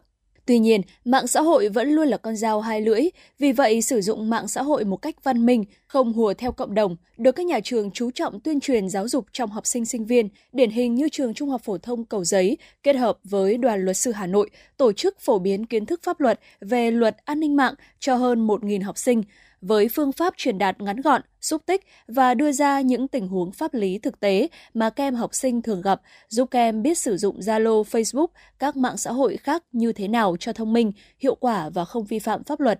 Em Trần Đức Minh, học sinh lớp 12D và bà Lê Thị Hồng, hiệu trưởng trường Trung học phổ thông Cầu Giấy cho biết. Mục đích của những cái gọi là nền tảng này thì à, giúp cho bọn con giải trí ngoài ra nhưng mà ngoài ra thì để để mà học được những uh, điều khác ấy, thì là có thể cập chúng ta có thể cập nhật những cái thông tin mới nhất của gọi là, trong nước cũng như là thế giới hiện nay ạ. Con có sử dụng các trang mạng xã hội cho mục đích uh, học tập của con ạ. Đoàn luật sư thì làm chuyên nghiệp và lồng ghép các tình huống cũng như là các thông điệp về pháp luật thì tôi e ngại là hơi cứng nhắc. Tuy nhiên khi thực thi ở sân trường Trung học thông Cầu Giấy thì tạo nên một luồng sinh khí mới, một sự hào hứng bởi vì các tình huống đưa ra cụ thể, sinh động và cái cách tiếp cận của các báo cáo viên của đoàn luật sư rất là hấp dẫn, làm cho học sinh à, vô cùng hào hứng và quên đi cả thời gian. Nghiện mạng xã hội cũng gây ảnh hưởng đến sức khỏe của học sinh. Nhiều em sử dụng mạng xã hội trong thời gian dài, gây đau mỏi mắt, đau lưng, mất ngủ. Nhiều trẻ em nghĩ rằng mạng xã hội là ảo, mình có làm gì thì cũng không ảnh hưởng đến bản thân và người khác. Tuy nhiên, mạng xã hội cũng là một xã hội thu nhỏ. Tất cả những điều mà các em làm trên mạng đều có thể ảnh hưởng đến bản thân và mọi người. Qua buổi tuyên truyền tại các nhà trường sẽ giúp các em ứng xử văn hóa trên không gian mạng. Luật sư Vũ Ngọc Lan, đoàn luật sư thành phố Hà Nội chia sẻ. Tôi cảm nhận như là các bạn rất là thông thạo, các bạn rất thông thái, đúng hơn là thông thái trong cái việc sử dụng mạng Internet. Và những cái câu hỏi mà các bạn à, mà tôi đưa ra để các bạn trả lời thì nếu như mà chúng ta soi với cả à, các cái văn bản luật thì nó không sai chút nào cả. Và với một học với những học sinh là sinh cấp 3 mà đã có những cái sự hiểu biết như vậy thì tôi đánh giá rằng đây là hoạt động cực sự là ý nghĩa và đã thành công rất là tốt. Mạng xã hội là nơi hoạt động của nhiều đối tượng lừa đảo, học sinh lại là thành phần còn non nớt về kiến thức cũng như kỹ năng sống, nên dễ trở thành mục tiêu của kẻ xấu. Chúng tìm hiểu và tiếp cận với các em học sinh, do hỏi thông tin cá nhân của trẻ để sử dụng với nhiều mục đích khác nhau. Mạng xã hội mang tới những thông tin mới lạ, những người bạn từ khắp mọi nơi hay sự dễ dàng trong việc kết nối với bạn bè người thân. Vì vậy, có nhiều học sinh bỏ bê học tập, không làm bài về nhà chỉ vì nghiện mạng xã hội. Điều này khiến các em học tập xa sút lâu dần dẫn tới mất gốc, chán học, thậm chí là nảy sinh tâm lý muốn bỏ học. Thay vì cấm cản gia đình và nhà trường có thể hướng dẫn con sử dụng mạng xã hội an toàn hiệu quả văn minh, luật sư Nguyễn Văn Hà, đoàn luật sư thành phố Hà Nội nói: Với lứa tuổi học sinh thì cái việc mà để có kỹ năng trong các cái thao tác liên quan đến sử dụng mạng xã hội thì nhiều khi nó chưa có đầy đủ các thông tin. Mặc dù các bạn ấy sử dụng rất là nhiều rồi nhưng cái việc để mà lựa chọn để mà đưa ra những cái thông điệp để mà sàng lọc những cái thông tin đó thì nhiều khi các bạn chưa có cái cái kiến thức nhất định. Và chính vì vậy mà các luật sư truyền tải những thông điệp đó và đưa ra những nội dung cơ bản nhất để làm sao mà các bạn có thể uh, có những cái kỹ năng sử dụng tốt mạng xã hội khi mà chúng ta tiếp cận môi trường này các bạn rất là tương tác tương tức rất hồ hởi trong việc tương tác trả lời đến có đến ba bốn chục câu hỏi mà các bạn trả lời được hết. Và đây có thể nói rằng là là những cái cái, cái cái kiến thức rất cơ bản rất bổ ích cho các bạn trong quá trình sử dụng mạng xã hội. Việc tuyên truyền giáo dục nâng cao nhận thức cho học sinh khi sử dụng mạng xã hội cần có sự phối hợp chặt chẽ giữa nhà trường, phụ huynh và toàn xã hội. Các nhà trường cần tích cực tổ chức nhiều hoạt động văn hóa văn nghệ, thể dục thể thao để tạo ra môi trường lành mạnh, bổ ích, mang lại hứng thú cho học sinh. Đồng thời cần tổ chức các hoạt động ngoại khóa bổ trợ những kỹ năng sử dụng mạng xã hội, kỹ năng bảo vệ bản thân trên thế giới ảo.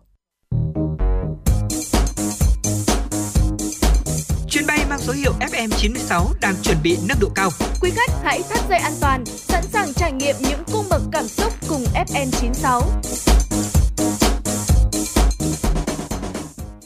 Thưa quý vị thính giả, tiếp tục với chương trình chuyển động Hà Nội cùng với chúng tôi. Xin mời quý vị thính giả cùng đến với một số thông tin quốc tế đáng chú ý. Thưa quý vị, hôm nay, chính phủ Đức đã thông báo kế hoạch nối lại việc tiếp nhận người tị nạn từ Italia, chỉ vài ngày sau khi Berlin tạm đình chỉ hoạt động này. Động thái trên diễn ra trong bối cảnh đang có hàng nghìn người tị nạn tới đảo Lampedusa của Italia. Theo chương trình tự nguyện tiếp nhận người tị nạn nhằm thể hiện tình đoàn kết của EU, Đức cam kết tiếp nhận 3.500 người tị nạn từ các quốc gia đặc biệt gặp khó khăn ở biên giới phía Nam châu Âu, trong đó có Italy. Cho đến nay, khoảng 1.700 người tị nạn, trong đó có trên 1.000 trường hợp từ Italy đã được Đức tiếp nhận thông qua cái gọi là cơ chế đoàn kết tự nguyện của châu Âu để người dân có thể di cư hoàn tất thủ tục đăng ký tị nạn ở Đức. Ấn Độ đang phải đối mặt với đợt bùng phát dịch bệnh do virus Nipah gây chết người sau khi 6 người bị nhiễm căn bệnh gây tổn thương não này ở bang Kerala. Hai người trong số này đã tử vong. Các trường học, trường cao đẳng và trung tâm dạy học thêm sẽ phải tạm đóng cửa cho đến ngày 24 tháng 9 như một biện pháp phòng ngừa virus Nipah. Trong khi đó, các bang lân cận Tamil Nadu và Karnataka đã tăng cường an ninh ở các huyện biên giới trong nỗ lực ngăn chặn sự lây lan của virus này.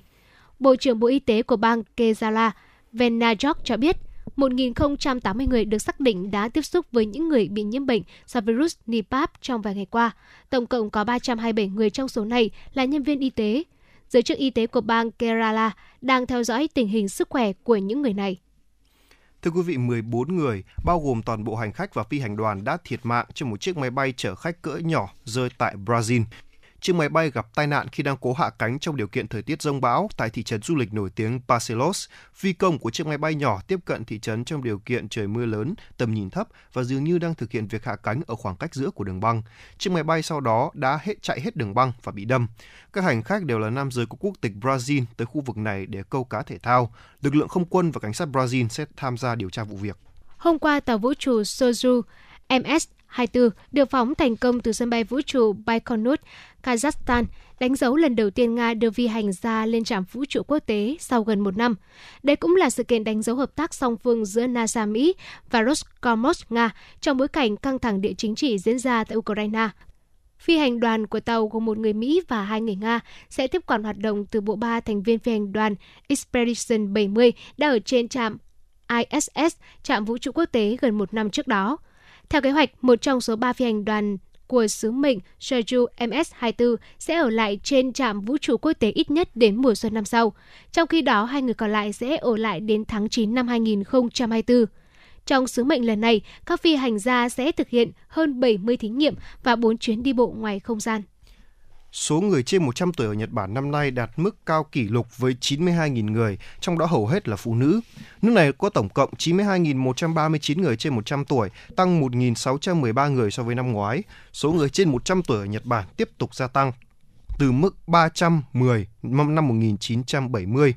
88,5% số người trên 100 tuổi là phụ nữ. Cụ bà lớn tuổi nhất Nhật Bản là Tatsumi Fusa, 116 tuổi, cư dân tỉnh Osaka. Cụ ông cao tuổi nhất là Shonobe Gisaburo, 111 tuổi, sống ở tỉnh Chiba. Xét theo các khu vực trên toàn quốc, tỉnh Shimane là khu vực có tỷ lệ người trên 100 tuổi cao nhất với 155 người trên 100.000 dân. Đây cũng là năm thứ 11 liên tiếp tỉnh Shimane dẫn đầu về tỷ lệ này. Theo sau Shimane là các tỉnh Kochi, Totori.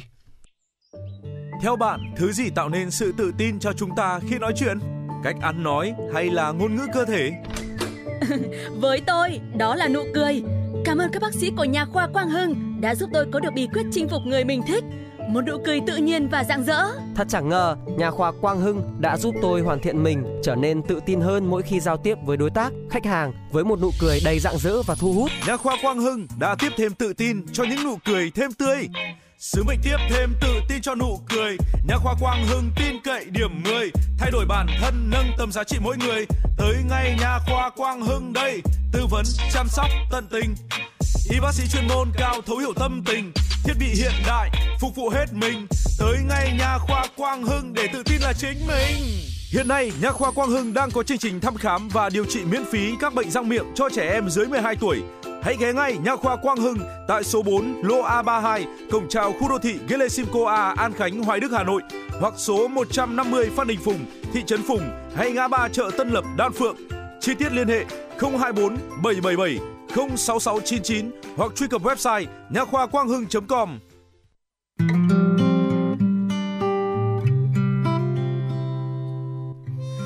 Podcast Đài Hà Nội, Lưu Hương Blog Chiều. Một chương trình khá ấn tượng mang dấu ấn cá nhân của biên tập viên Lưu Hương với những câu chuyện nhỏ nhưng mang đầy ý nghĩa từ đời sống, những dòng tự sự và đặc biệt có cả những ca khúc do chính biên tập viên Lưu Hương thể hiện cùng với guitar phát hành mỗi ngày lúc 18 giờ 15 phút trên 5 nền tảng: app Hà Nội On, web hanoionline.vn, Apple Podcast, Spotify, Google Podcast. Mời quý vị và các bạn đón nghe. Podcast Đài Hà Nội, nghe mọi nơi, khơi nguồn cảm xúc.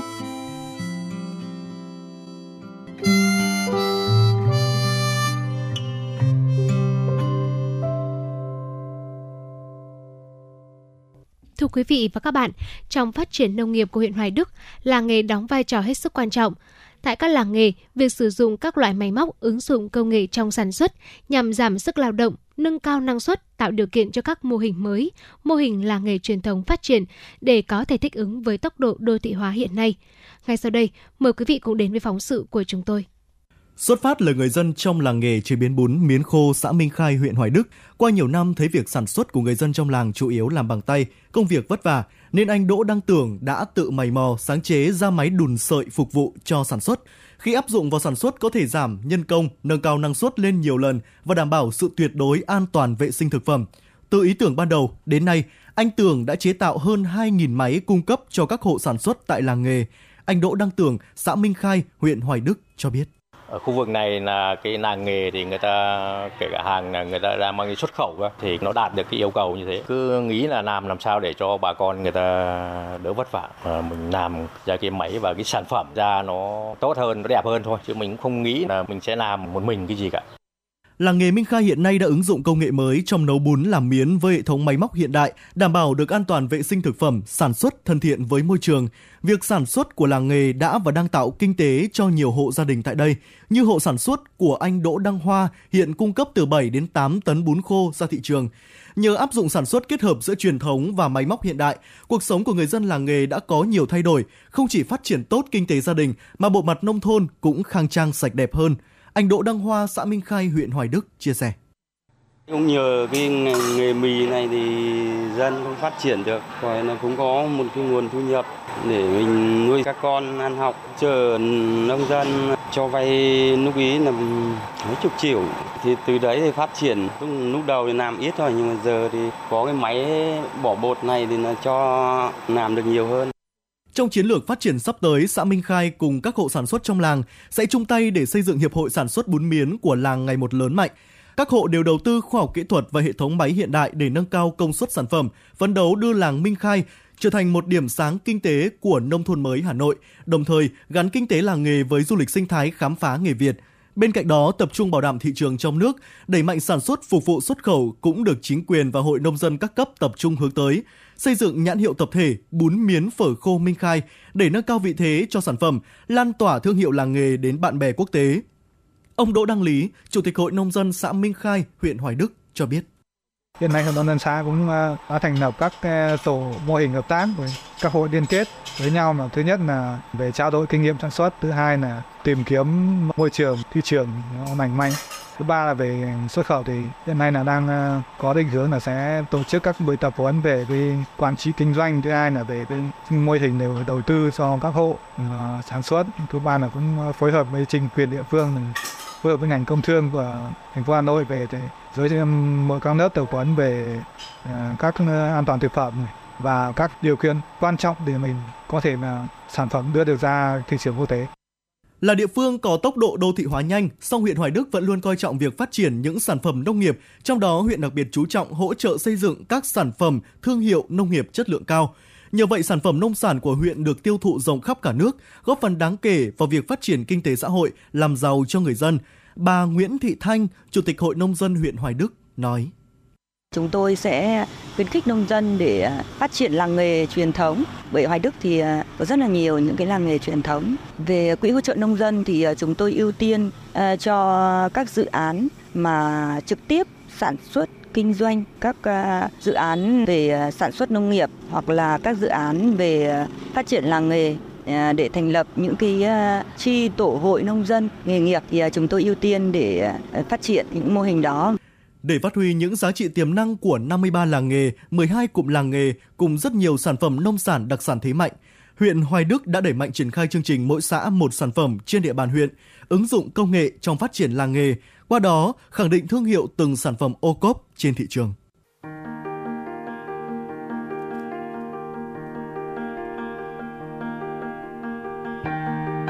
Quý vị và các bạn đang theo dõi kênh FM 96 MHz của Đài Phát thanh Truyền hình Hà Nội. Hãy giữ sóng và tương tác với chúng tôi theo số điện thoại 024 3773 6688. FM 96 đồng hành trên mọi nẻo đường.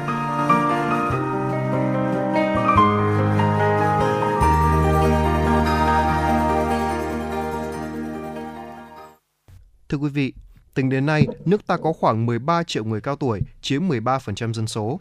Trong đó, 1,97 triệu người từ 80 tuổi trở lên, trên 7,5 triệu người là nữ, 8,1 triệu người sống ở nông thôn. Hiểu biết những thay đổi về thể chất tinh thần của lứa tuổi này là rất cần thiết để ứng phó và thích nghi, cũng như người cao tuổi luôn sống vui tươi, sống khỏe, sống có ích cho gia đình và xã hội. Ngay sau đây, xin mời quý vị thính giả cùng đến với phóng sự của chúng tôi gia đình neo người, con cái đều đang sinh sống và làm việc ở nước ngoài, nên gia đình bà Ngô Thị Quỳnh Anh ở huyện Gia Lâm đã quyết định đưa bà vào viện dưỡng lão để được chăm sóc tốt nhất về mọi mặt. Tại đây, có các y tá, điều dưỡng viên được đào tạo bài bản sẽ chăm lo từ bữa ăn, giấc ngủ, sinh hoạt cá nhân cho các cụ. Ngoài ra, người cao tuổi còn được thăm khám và theo dõi sức khỏe định kỳ. Thay vì để ông bà bố mẹ già thui thủi một mình ở nhà, khóa cửa suốt ngày buồn bã, và ẩn chứa các mối nguy hiểm về sức khỏe như té ngã, bất ngờ đột quỵ nếu con cái không ở bên kịp thời xử lý. Chị Nguyễn Minh Hiền, huyện Gia Lâm chia sẻ. Bản thân bà đây bà cũng là người có bệnh nền, ờ, sức khỏe rất là yếu. Thì ở gia đình không phải là không thuê được người chăm sóc bà cũng không phải là không chăm sóc được bà mà là muốn đưa bà vào trung tâm là quan trọng nhất là cái điều kiện y tế được đảm bảo tức là chăm sóc 24 trên 24 chủ yếu là khi cần là có thể phục vụ được bà chu đáo. Khi tuổi cao, đồng nghĩa với việc sức khỏe giảm sút và mắc các bệnh của người già. Ngoài những thay đổi về thể chất, người cao tuổi có những thay đổi đáng kể về tâm lý. Nhiều người còn cảm thấy mình bị bỏ rơi, buồn bã, chán nản, cô đơn, dễ tủi thân. Vì thế, đời sống sinh hoạt tinh thần của người cao tuổi rất cần được chú trọng. Các cụ sẽ vui hơn khi có người bầu bạn, được trò chuyện chia sẻ tâm sự, có thể giải tỏa những vướng mắc tâm lý của mình. Bà Nguyễn Thị Hà, Giám đốc Trung tâm Chăm sóc Sức khỏe Người Cao Tuổi Hoa Sen cho biết.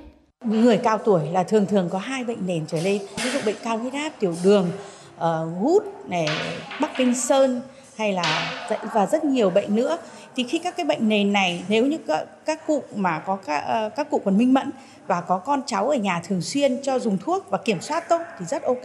Thì ai có bệnh nền cả thì đều kiểm soát được. Nhưng mà có những cụ thì đặc biệt là con cái thì ở xa mà khi các cụ chỉ ở với người giúp việc hoặc là các cụ cũng lại ở với cả chồng nhưng mà chồng thì cũng lại cũng lại là người cao tuổi và rất cao tuổi rồi thì tất cả các kiểm soát các cụ đều không tốt không phải ai về già cũng ôm yếu, vì chính người cao tuổi đã tìm cho mình lối sống vui khỏe, lạc quan và có ích trong xã hội hiện đại. Muốn có sức khỏe dẻo dai khi tuổi cao thì phải có sự luyện tập từ khi còn trẻ.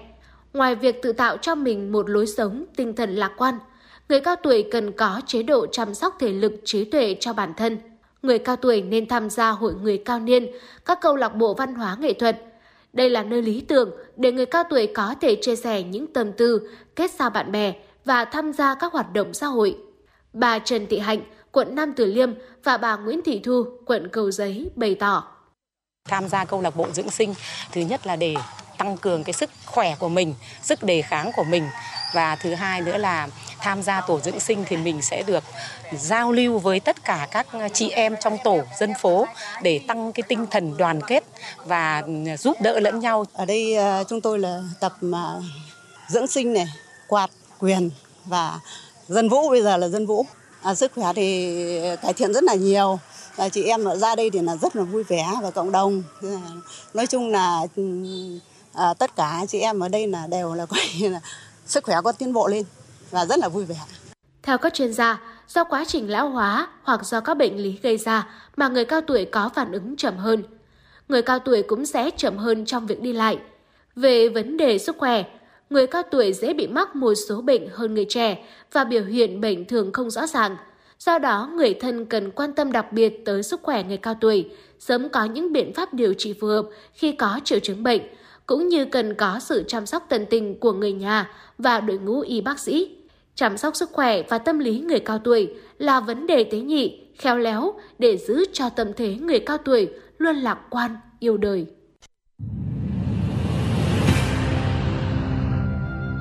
Một cuộc thi có bề dày truyền thống gần 30 năm. Một khởi đầu của các diva làng nhạc Việt – là bệ phóng cho nhiều tài năng âm nhạc. Tiếng hát truyền hình Hà Nội đã trở lại mùa thi 2023 với tên gọi Tiếng hát Hà Nội. Với 4 vòng thi bắt đầu từ ngày 23 tháng 9 năm 2023, các thí sinh từ khắp mọi miền Tổ quốc sẽ được thử sức tranh tài trong 3 phong cách âm nhạc: thính phòng, dân gian, nhạc nhẹ với cơ hội được vinh danh và tỏa sáng. Vòng chung kết được tổ chức ngày 28 tháng 10 năm 2023 tại thủ đô Hà Nội. Giải nhất cuộc thi trị giá 200 triệu đồng, các giải nhì, giải ba và giải chuyên đề đều có giá trị cao và được các nhà tài trợ trao thêm những giải thưởng đặc biệt. Tiếng hát Hà Nội 2023, một cuộc thi, một cơ hội so tài và tỏa sáng. Đăng ký dự thi thật dễ dàng trên ứng dụng Hà Nội On từ ngày 29 tháng 8 đến ngày 23 tháng 9 năm 2023. Tiếng hát Hà Nội chắp cánh cho các tài năng. Quý vị và các bạn đang nghe chương trình Truyền động Hà Nội chiều được phát trực tiếp trên tần số FM 96 MHz của Đài Phát thanh và Truyền hình Hà Nội. Ekip thực hiện chương trình, chỉ đạo nội dung Nguyễn Kim Khiêm, chỉ đạo sản xuất Nguyễn Tiến Dũng, tổ chức sản xuất Lê Xuân Luyến, biên tập Lưu Hương, MC Bảo Trâm Tấn Kỳ, đạo diễn Bích Ngọc, thư ký Lan Hương cùng kỹ thuật viên Quốc Hoàn phối hợp thực hiện. Còn bây giờ, quý vị và các bạn hãy giữ sóng để cùng lắng nghe bài hát Để dạo quân đi, một sáng tác của nhạc sĩ Trịnh Công Sơn qua sự thể hiện của ca sĩ Hiền Thục và Đức Tuấn.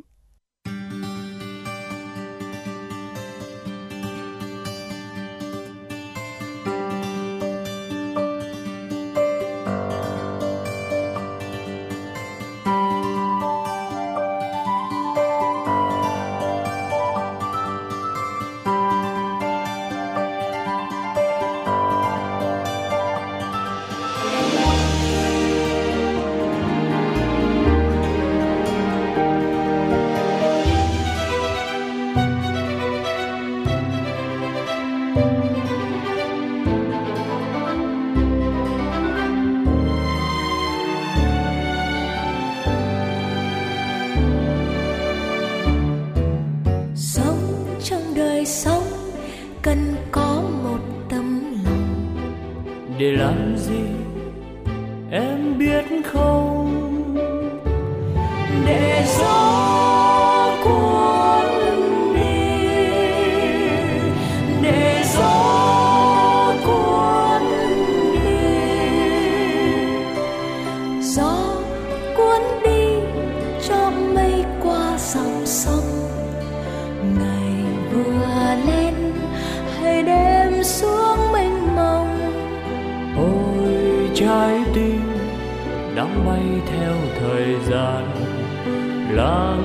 Chiếc bóng đi dạo.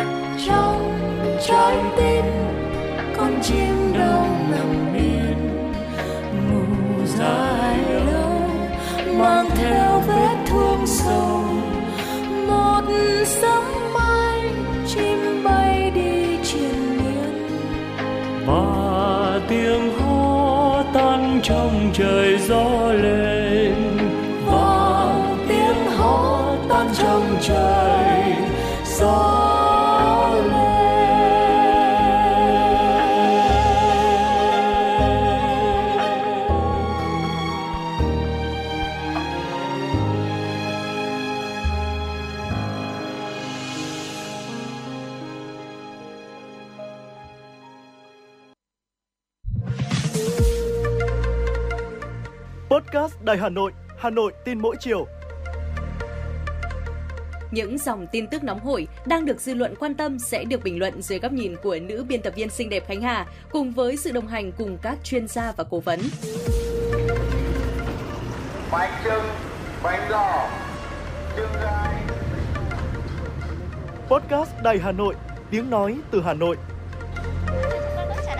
Phát hành lúc 18 giờ hàng ngày trên 5 nền tảng app Hà Nội On, web Hà Nội Online.vn, Apple Podcast, Spotify, Google Podcast. Mời quý vị và các bạn đón nghe.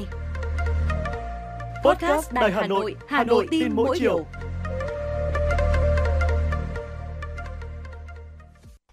Thưa quý vị và các bạn, sau hơn 10 năm đi vào đời sống, việc thực thi những quy chế đặc thù trong luật thủ đô đã mang lại những kết quả tích cực trong công tác xây dựng, phát triển quản lý của thành phố Hà Nội. Song vẫn còn bộc lộ nhiều tồn tại hạn chế.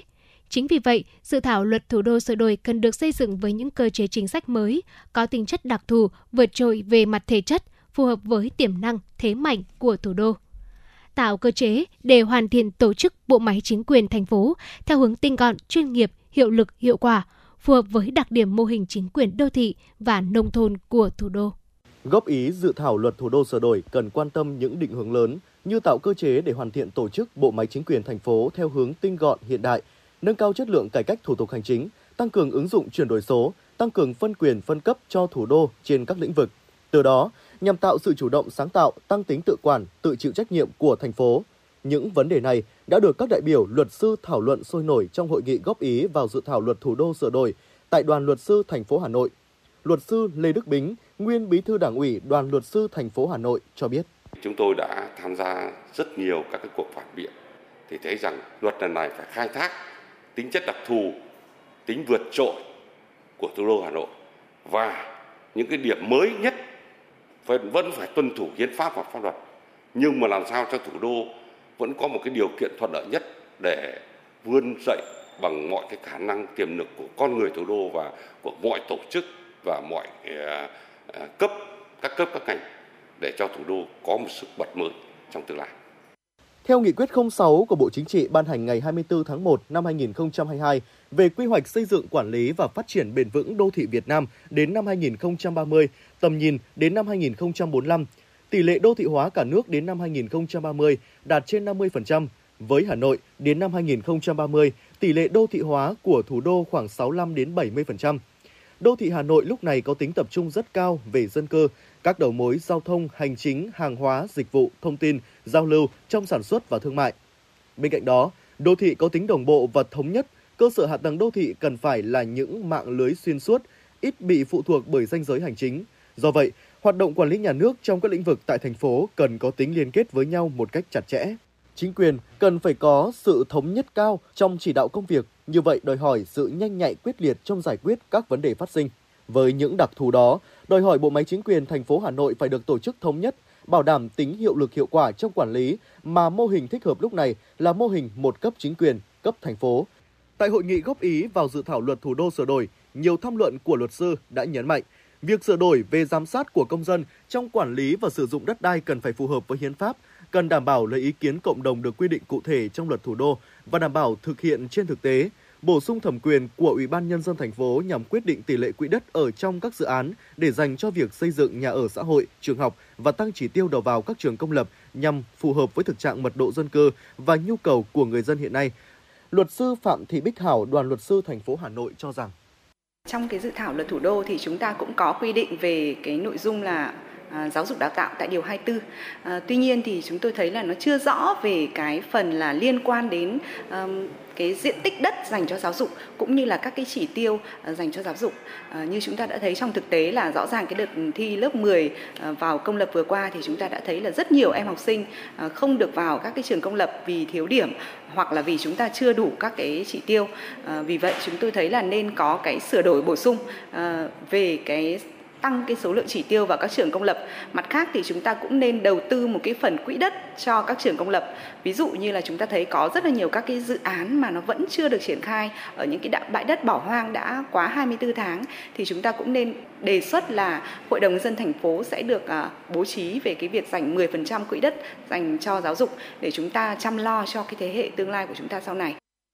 Đổi mới tổ chức chính quyền tại thủ đô là một yêu cầu khách quan nhằm nâng cao chất lượng và hiệu quả quản lý nhà nước. Đặc biệt, khi xây dựng văn bản pháp luật cần đảm bảo mục tiêu để phát triển kinh tế, đáp ứng được cuộc cách mạng công nghệ 4.0 nhưng vẫn phải bảo tồn phát huy giá trị văn hóa, nền tảng cốt lõi của thủ đô Hà Nội.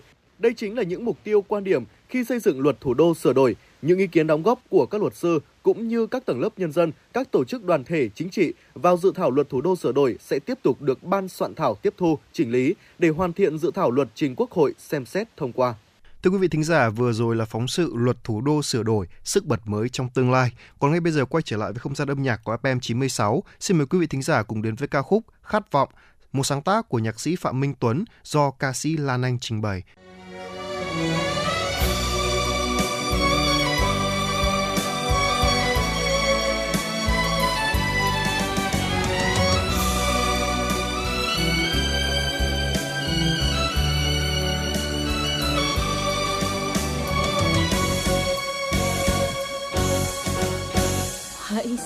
Sống như đời sống.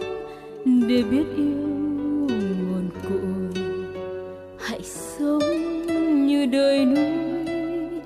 Vươn tới những tầm cao, hãy sống như biển trào như biển trào để thấy bờ bên rộng.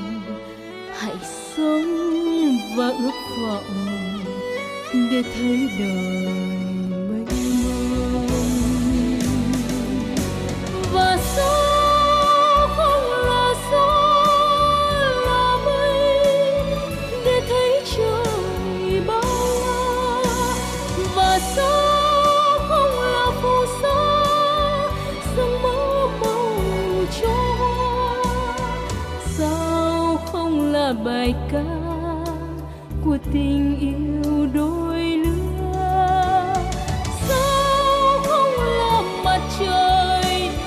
Theo hạt nắng vô tư. Và sao không là bao là sông là ánh lửa đêm đông. Và sao không là hạt giống xanh đất mẹ bao dung sao không là đàn chim gọi bình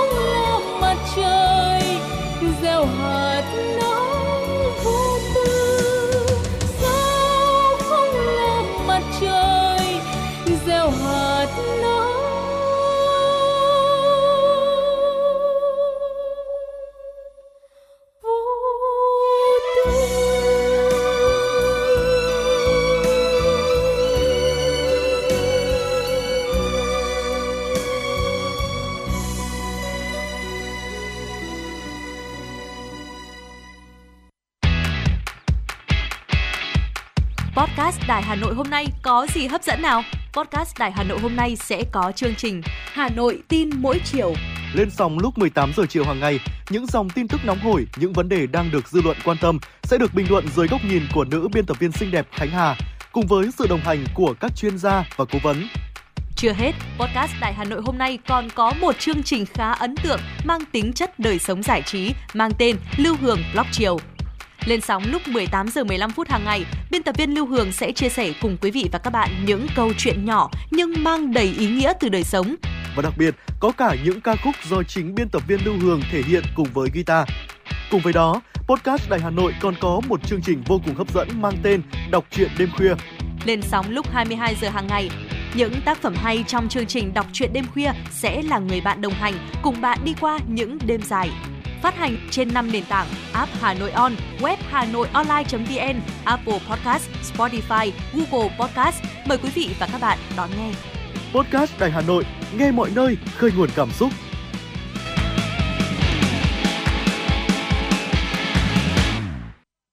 Thưa quý vị thính giả, tiếp tục với dòng chảy tin tức của FM 96, xin mời quý vị thính giả cùng đến với một số thông tin thời sự đáng chú ý. Thưa quý vị, sản xuất lúa gạo năm nay đạt nhiều thắng lợi nhất trong khoảng 10 năm trở lại đây. Ngoài thành công về diện tích, sản lượng thì năm nay giá lúa ở mức cao và sản lượng xuất khẩu tăng. Đây được xem là cơ hội để ngành hàng có thêm động lực phát triển bền vững.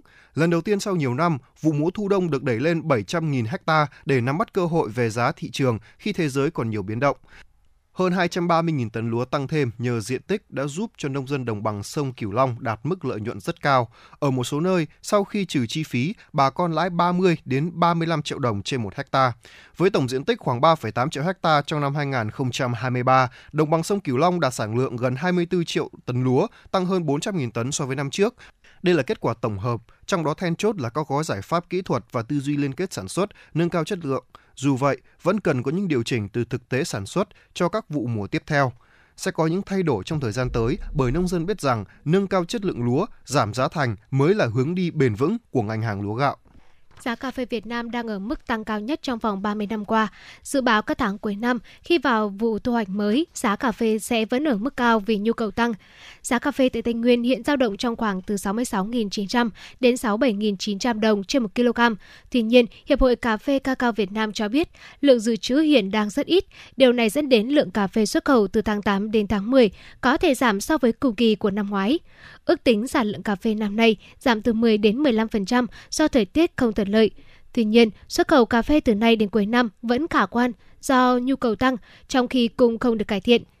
Theo dự báo của Bộ Nông nghiệp và Phát triển Nông thôn, lượng cà phê xuất khẩu cả năm 2023 sẽ đạt khoảng 1,72 triệu tấn, thu về 4,2 tỷ đô la Mỹ. Thưa quý vị, thị trường vàng trong nước đã có những bất thường những ngày cuối tuần. Chuyên gia nhận định giá vàng SJC hiện tại cao hơn rất nhiều so với giá quốc tế. Do đó, nhà đầu tư nên thận trọng khi mua vào lúc này. Giá doji ở khu vực Hà Nội hiện đang điều chỉnh tăng 200.000 đồng ở cả hai chiều lên lần lượt là 68,1 triệu đồng trên một lượng mua vào và 69 triệu đồng trên một lượng bán ra. Tại thành phố Hồ Chí Minh, giá vàng thương hiệu này đã mua vào và bán ra ở thấp hơn là 100.000 đồng so với khu vực Hà Nội, tăng 100.000 ở cả hai chiều với dạng sáng qua. Giá vàng SJC ở khu vực Hà Nội và Đà Nẵng mua ở mức là 68,25 triệu đồng trên một lượng và bán ra ở mức là 68,97 triệu đồng trên một lượng. Tại thành phố Hồ Chí Minh, vàng SJC vẫn mua vào ở mức tương tự như khu vực Hà Nội và Đà Nẵng nhưng bán ra thấp hơn là 20.000 đồng. Như vậy, so với dạng sáng qua, vàng SJC được điều chỉnh tăng 250.000 đồng ở cả hai chiều. Lễ hội bơi trải truyền thống quận Hoàng Mai năm 2023 sẽ được tổ chức trong 2 ngày, 28 và 29 tháng 9 năm 2023, tức là ngày 14-15 tháng 8 âm lịch, tại Hồ Tích Thủy với sự tham gia của 32 đội bơi với gần 700 vận động viên. Lễ hội bơi trải được xem là một nét văn hóa phi vật thể trên địa bàn quận Hoàng Mai, phường Yên Sở. Lễ hội đề cao tinh thần thượng võ, rèn luyện sự dẻo dai, dũng cảm của con người trước thiên nhiên và thể hiện tinh thần đồng đội, góp phần gắn kết tình đoàn kết cộng đồng – Lễ hội sẽ góp phần giáo dục truyền thống, uống nước nhớ nguồn cho thế hệ trẻ nhớ đến công lao xây dựng và bảo vệ quê hương, tuyên truyền nâng cao nhận thức về vai trò, ý nghĩa, tác dụng của luyện tập thể dục thể thao trong việc bảo vệ, nâng cao sức khỏe, cả chất lượng cuộc sống của nhân dân, chất lượng nguồn nhân lực, xây dựng lối sống và môi trường văn hóa lành mạnh, góp phần củng cố khối đại đoàn kết toàn dân.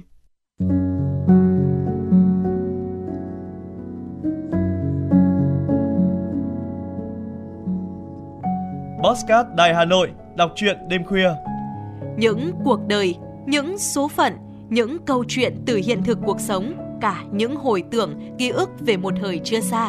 Tất cả sẽ được gửi gắm mỗi ngày một số trong chương trình podcast Đọc truyện đêm khuya của Đài Hà Nội. Ở đó, mỗi câu chuyện của các nhà văn nổi tiếng Việt Nam và cả những cây bút trẻ sông sáo sẽ đưa quý thính giả xa gần đắm chìm trong những không gian và thời gian khi thì hư ảo, huyền hoặc, lúc lại chân thực đến bất ngờ, để rồi khép lại mỗi tác phẩm luôn là tình người, là sự tử tế, là tính nhân văn lan tỏa trong đời thường và thậm chí đôi khi còn là hồi chuông cảnh tỉnh những phận người lầm lỡ để định hướng con người đến một cuộc sống tốt đẹp hơn. 30 phút mỗi số trên sóng của Đài Hà Nội, đó cũng là lúc bạn có thể thành thơi, lắng lại, hoa dòng cảm xúc bên chiếc radio quen thuộc hay chiếc điện thoại thông minh nhỏ xinh để ngẫm ngợi về những điều đã qua, để cảm nhận ngòi bút sắc sảo và tài năng văn chương của mỗi tác giả. Bởi dù ở thế hệ nào, giai đoạn nào, họ cũng luôn mong muốn có thể khai thác tận cùng mọi câu chuyện của cuộc sống. Đừng quên lắng nghe chương trình podcast đọc truyện đêm khuya trên sóng của Đài Hà Nội lúc 22 giờ tất cả các ngày trong tuần các bạn nhé. Phát hành mỗi ngày lúc 22 giờ trên 5 nền tảng app Hà Nội On, website hanoionline.vn, Apple Podcast, Spotify, Google Podcast. Mời quý vị và các bạn đón nghe.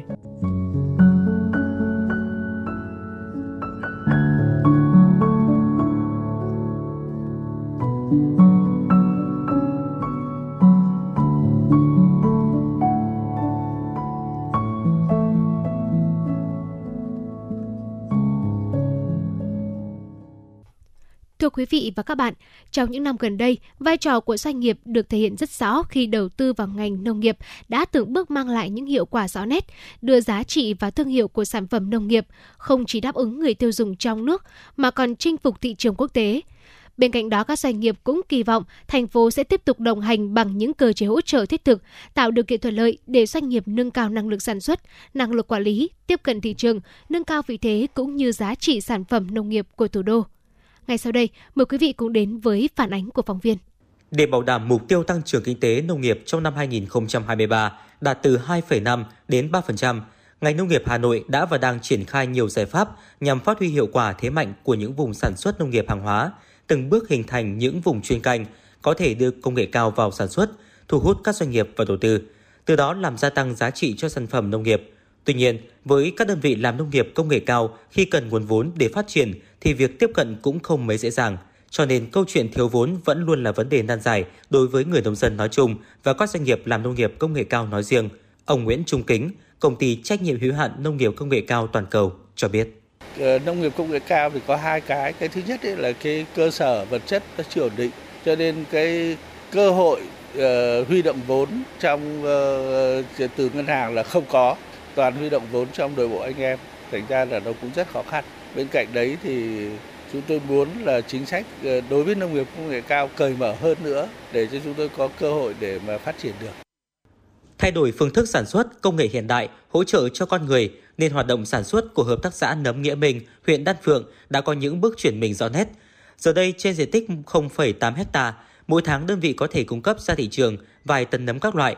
Bình quân mỗi năm, doanh thu của đơn vị đạt trên 5 tỷ đồng. Và hơn chục lao động thường xuyên của Hợp tác xã Nấm Nghĩa Minh cũng chính là người nông dân cho doanh nghiệp thuê đất đã có việc làm với mức thu nhập ổn định khoảng 6 triệu đồng một người một tháng. Ông Trần Sĩ Hùng, Giám đốc Hợp tác xã Nấm Nghĩa Minh, huyện Đan Phượng chia sẻ.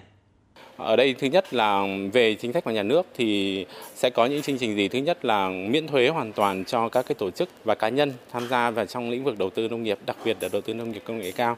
Vì đầu, đầu tư nông nghiệp công nghệ cao có nghĩa là phải cần huy động vốn lớn và người ta sẽ cần cái thời gian để để hoàn vốn. Cho nên là cái chính sách mà miễn thuế từ thuế môn bài cho tổ chức trở đi thì đó là một cái chính sách rất là là quan trọng phục vụ cho các cái tổ chức như mình phát triển. Tiếp theo nữa là ờ, cái cái huy động nguồn vốn thì ở đây ví dụ đồng hành cùng cái đơn vị tổ chức sản xuất như bên mình là một tổ chức hợp tác xã thì nó gồm có liên minh hợp tác xã này. Về thành phố như mình thì nó còn có chi cục phát triển nông thôn này. Rồi về địa bàn thì có ủy ban nhân huyện và ủy ban nhân xã. Thì cứ các anh tiếp cận rất ờ, rất sát đối với những cái chương trình mà phát triển các ờ, các dự án mục tiêu rồi các chương trình phát triển nông nghiệp. Cho nên là cứ bất kể có cái chương trình gì là các anh đều tạo điều kiện ví dụ ở đây ờ, về tiền thì mình đã được hỗ trợ ờ, 150 triệu làm à, làm kho lạnh. Về chương trình ờ, phát triển cái sản phẩm nông nghiệp công nghệ cao thì mình được hỗ trợ của khuyến nông Hà Nội. Theo Sở Nông nghiệp và Phát triển nông thôn Hà Nội, với những quy định mà Hà Nội đang áp dụng hiện nay thì quá trình đền bù giải phóng mặt bằng để có được quỹ đất sạch giao cho doanh nghiệp đầu tư tốn một lượng chi phí cao gấp 5 lần các địa phương khác. Do đó, với Hà Nội, để có thể tích tụ được ruộng đất, thu hút doanh nghiệp vào đầu tư, tạo ra bước đột phá cho quá trình phát triển sản xuất nông nghiệp tại địa phương vẫn không hề đơn giản. Ông Nguyễn Xuân Đại, Giám đốc Sở Nông nghiệp và Phát triển Nông thôn Hà Nội cho biết. Đối với Hà Nội thì cái đất đai hiện nay là một trong những ít số địa phương mà áp dụng cái chính sách đền bù giải phóng mặt bằng ấy, à, áp dụng kịch khung của quy định của chính phủ với à, 5 lần. Thế và thực tế thì một hecta khi mà thu hồi để triển khai dự án giá trị cái tiền đền bù giải phóng bằng khoảng gần 10 tỷ đồng. Như vậy là chúng ta phải bỏ ra cái lượng vốn ban đầu riêng về cái đất đai này để mà một cái doanh nghiệp áp dụng tiến bộ khoa học kỹ thuật vào làm dự án nông nghiệp là tương đối lớn. Để khuyến khích người dân đẩy nhanh quá trình chuyển đổi cơ cấu cây trồng vật nuôi trên đất lúa kém hiệu quả, thành phố sẽ tiếp tục hoàn thiện các cơ chế chính sách thu hút doanh nghiệp đầu tư vào lĩnh vực nông nghiệp, hỗ trợ phát triển các mô hình sản xuất hàng hóa chất lượng cao, xây dựng các nhà máy chế biến, bảo quản nông sản, hình thành các chuỗi liên kết từ sản xuất đến tiêu thụ sản phẩm và tạo dựng thương hiệu cho nông sản Hà Nội – đây là hướng đi đúng đắn trong bối cảnh nhu cầu về các mặt hàng nông sản chất lượng cao ngày càng lớn, đặc biệt là ở thị trường Hà Nội và xuất khẩu.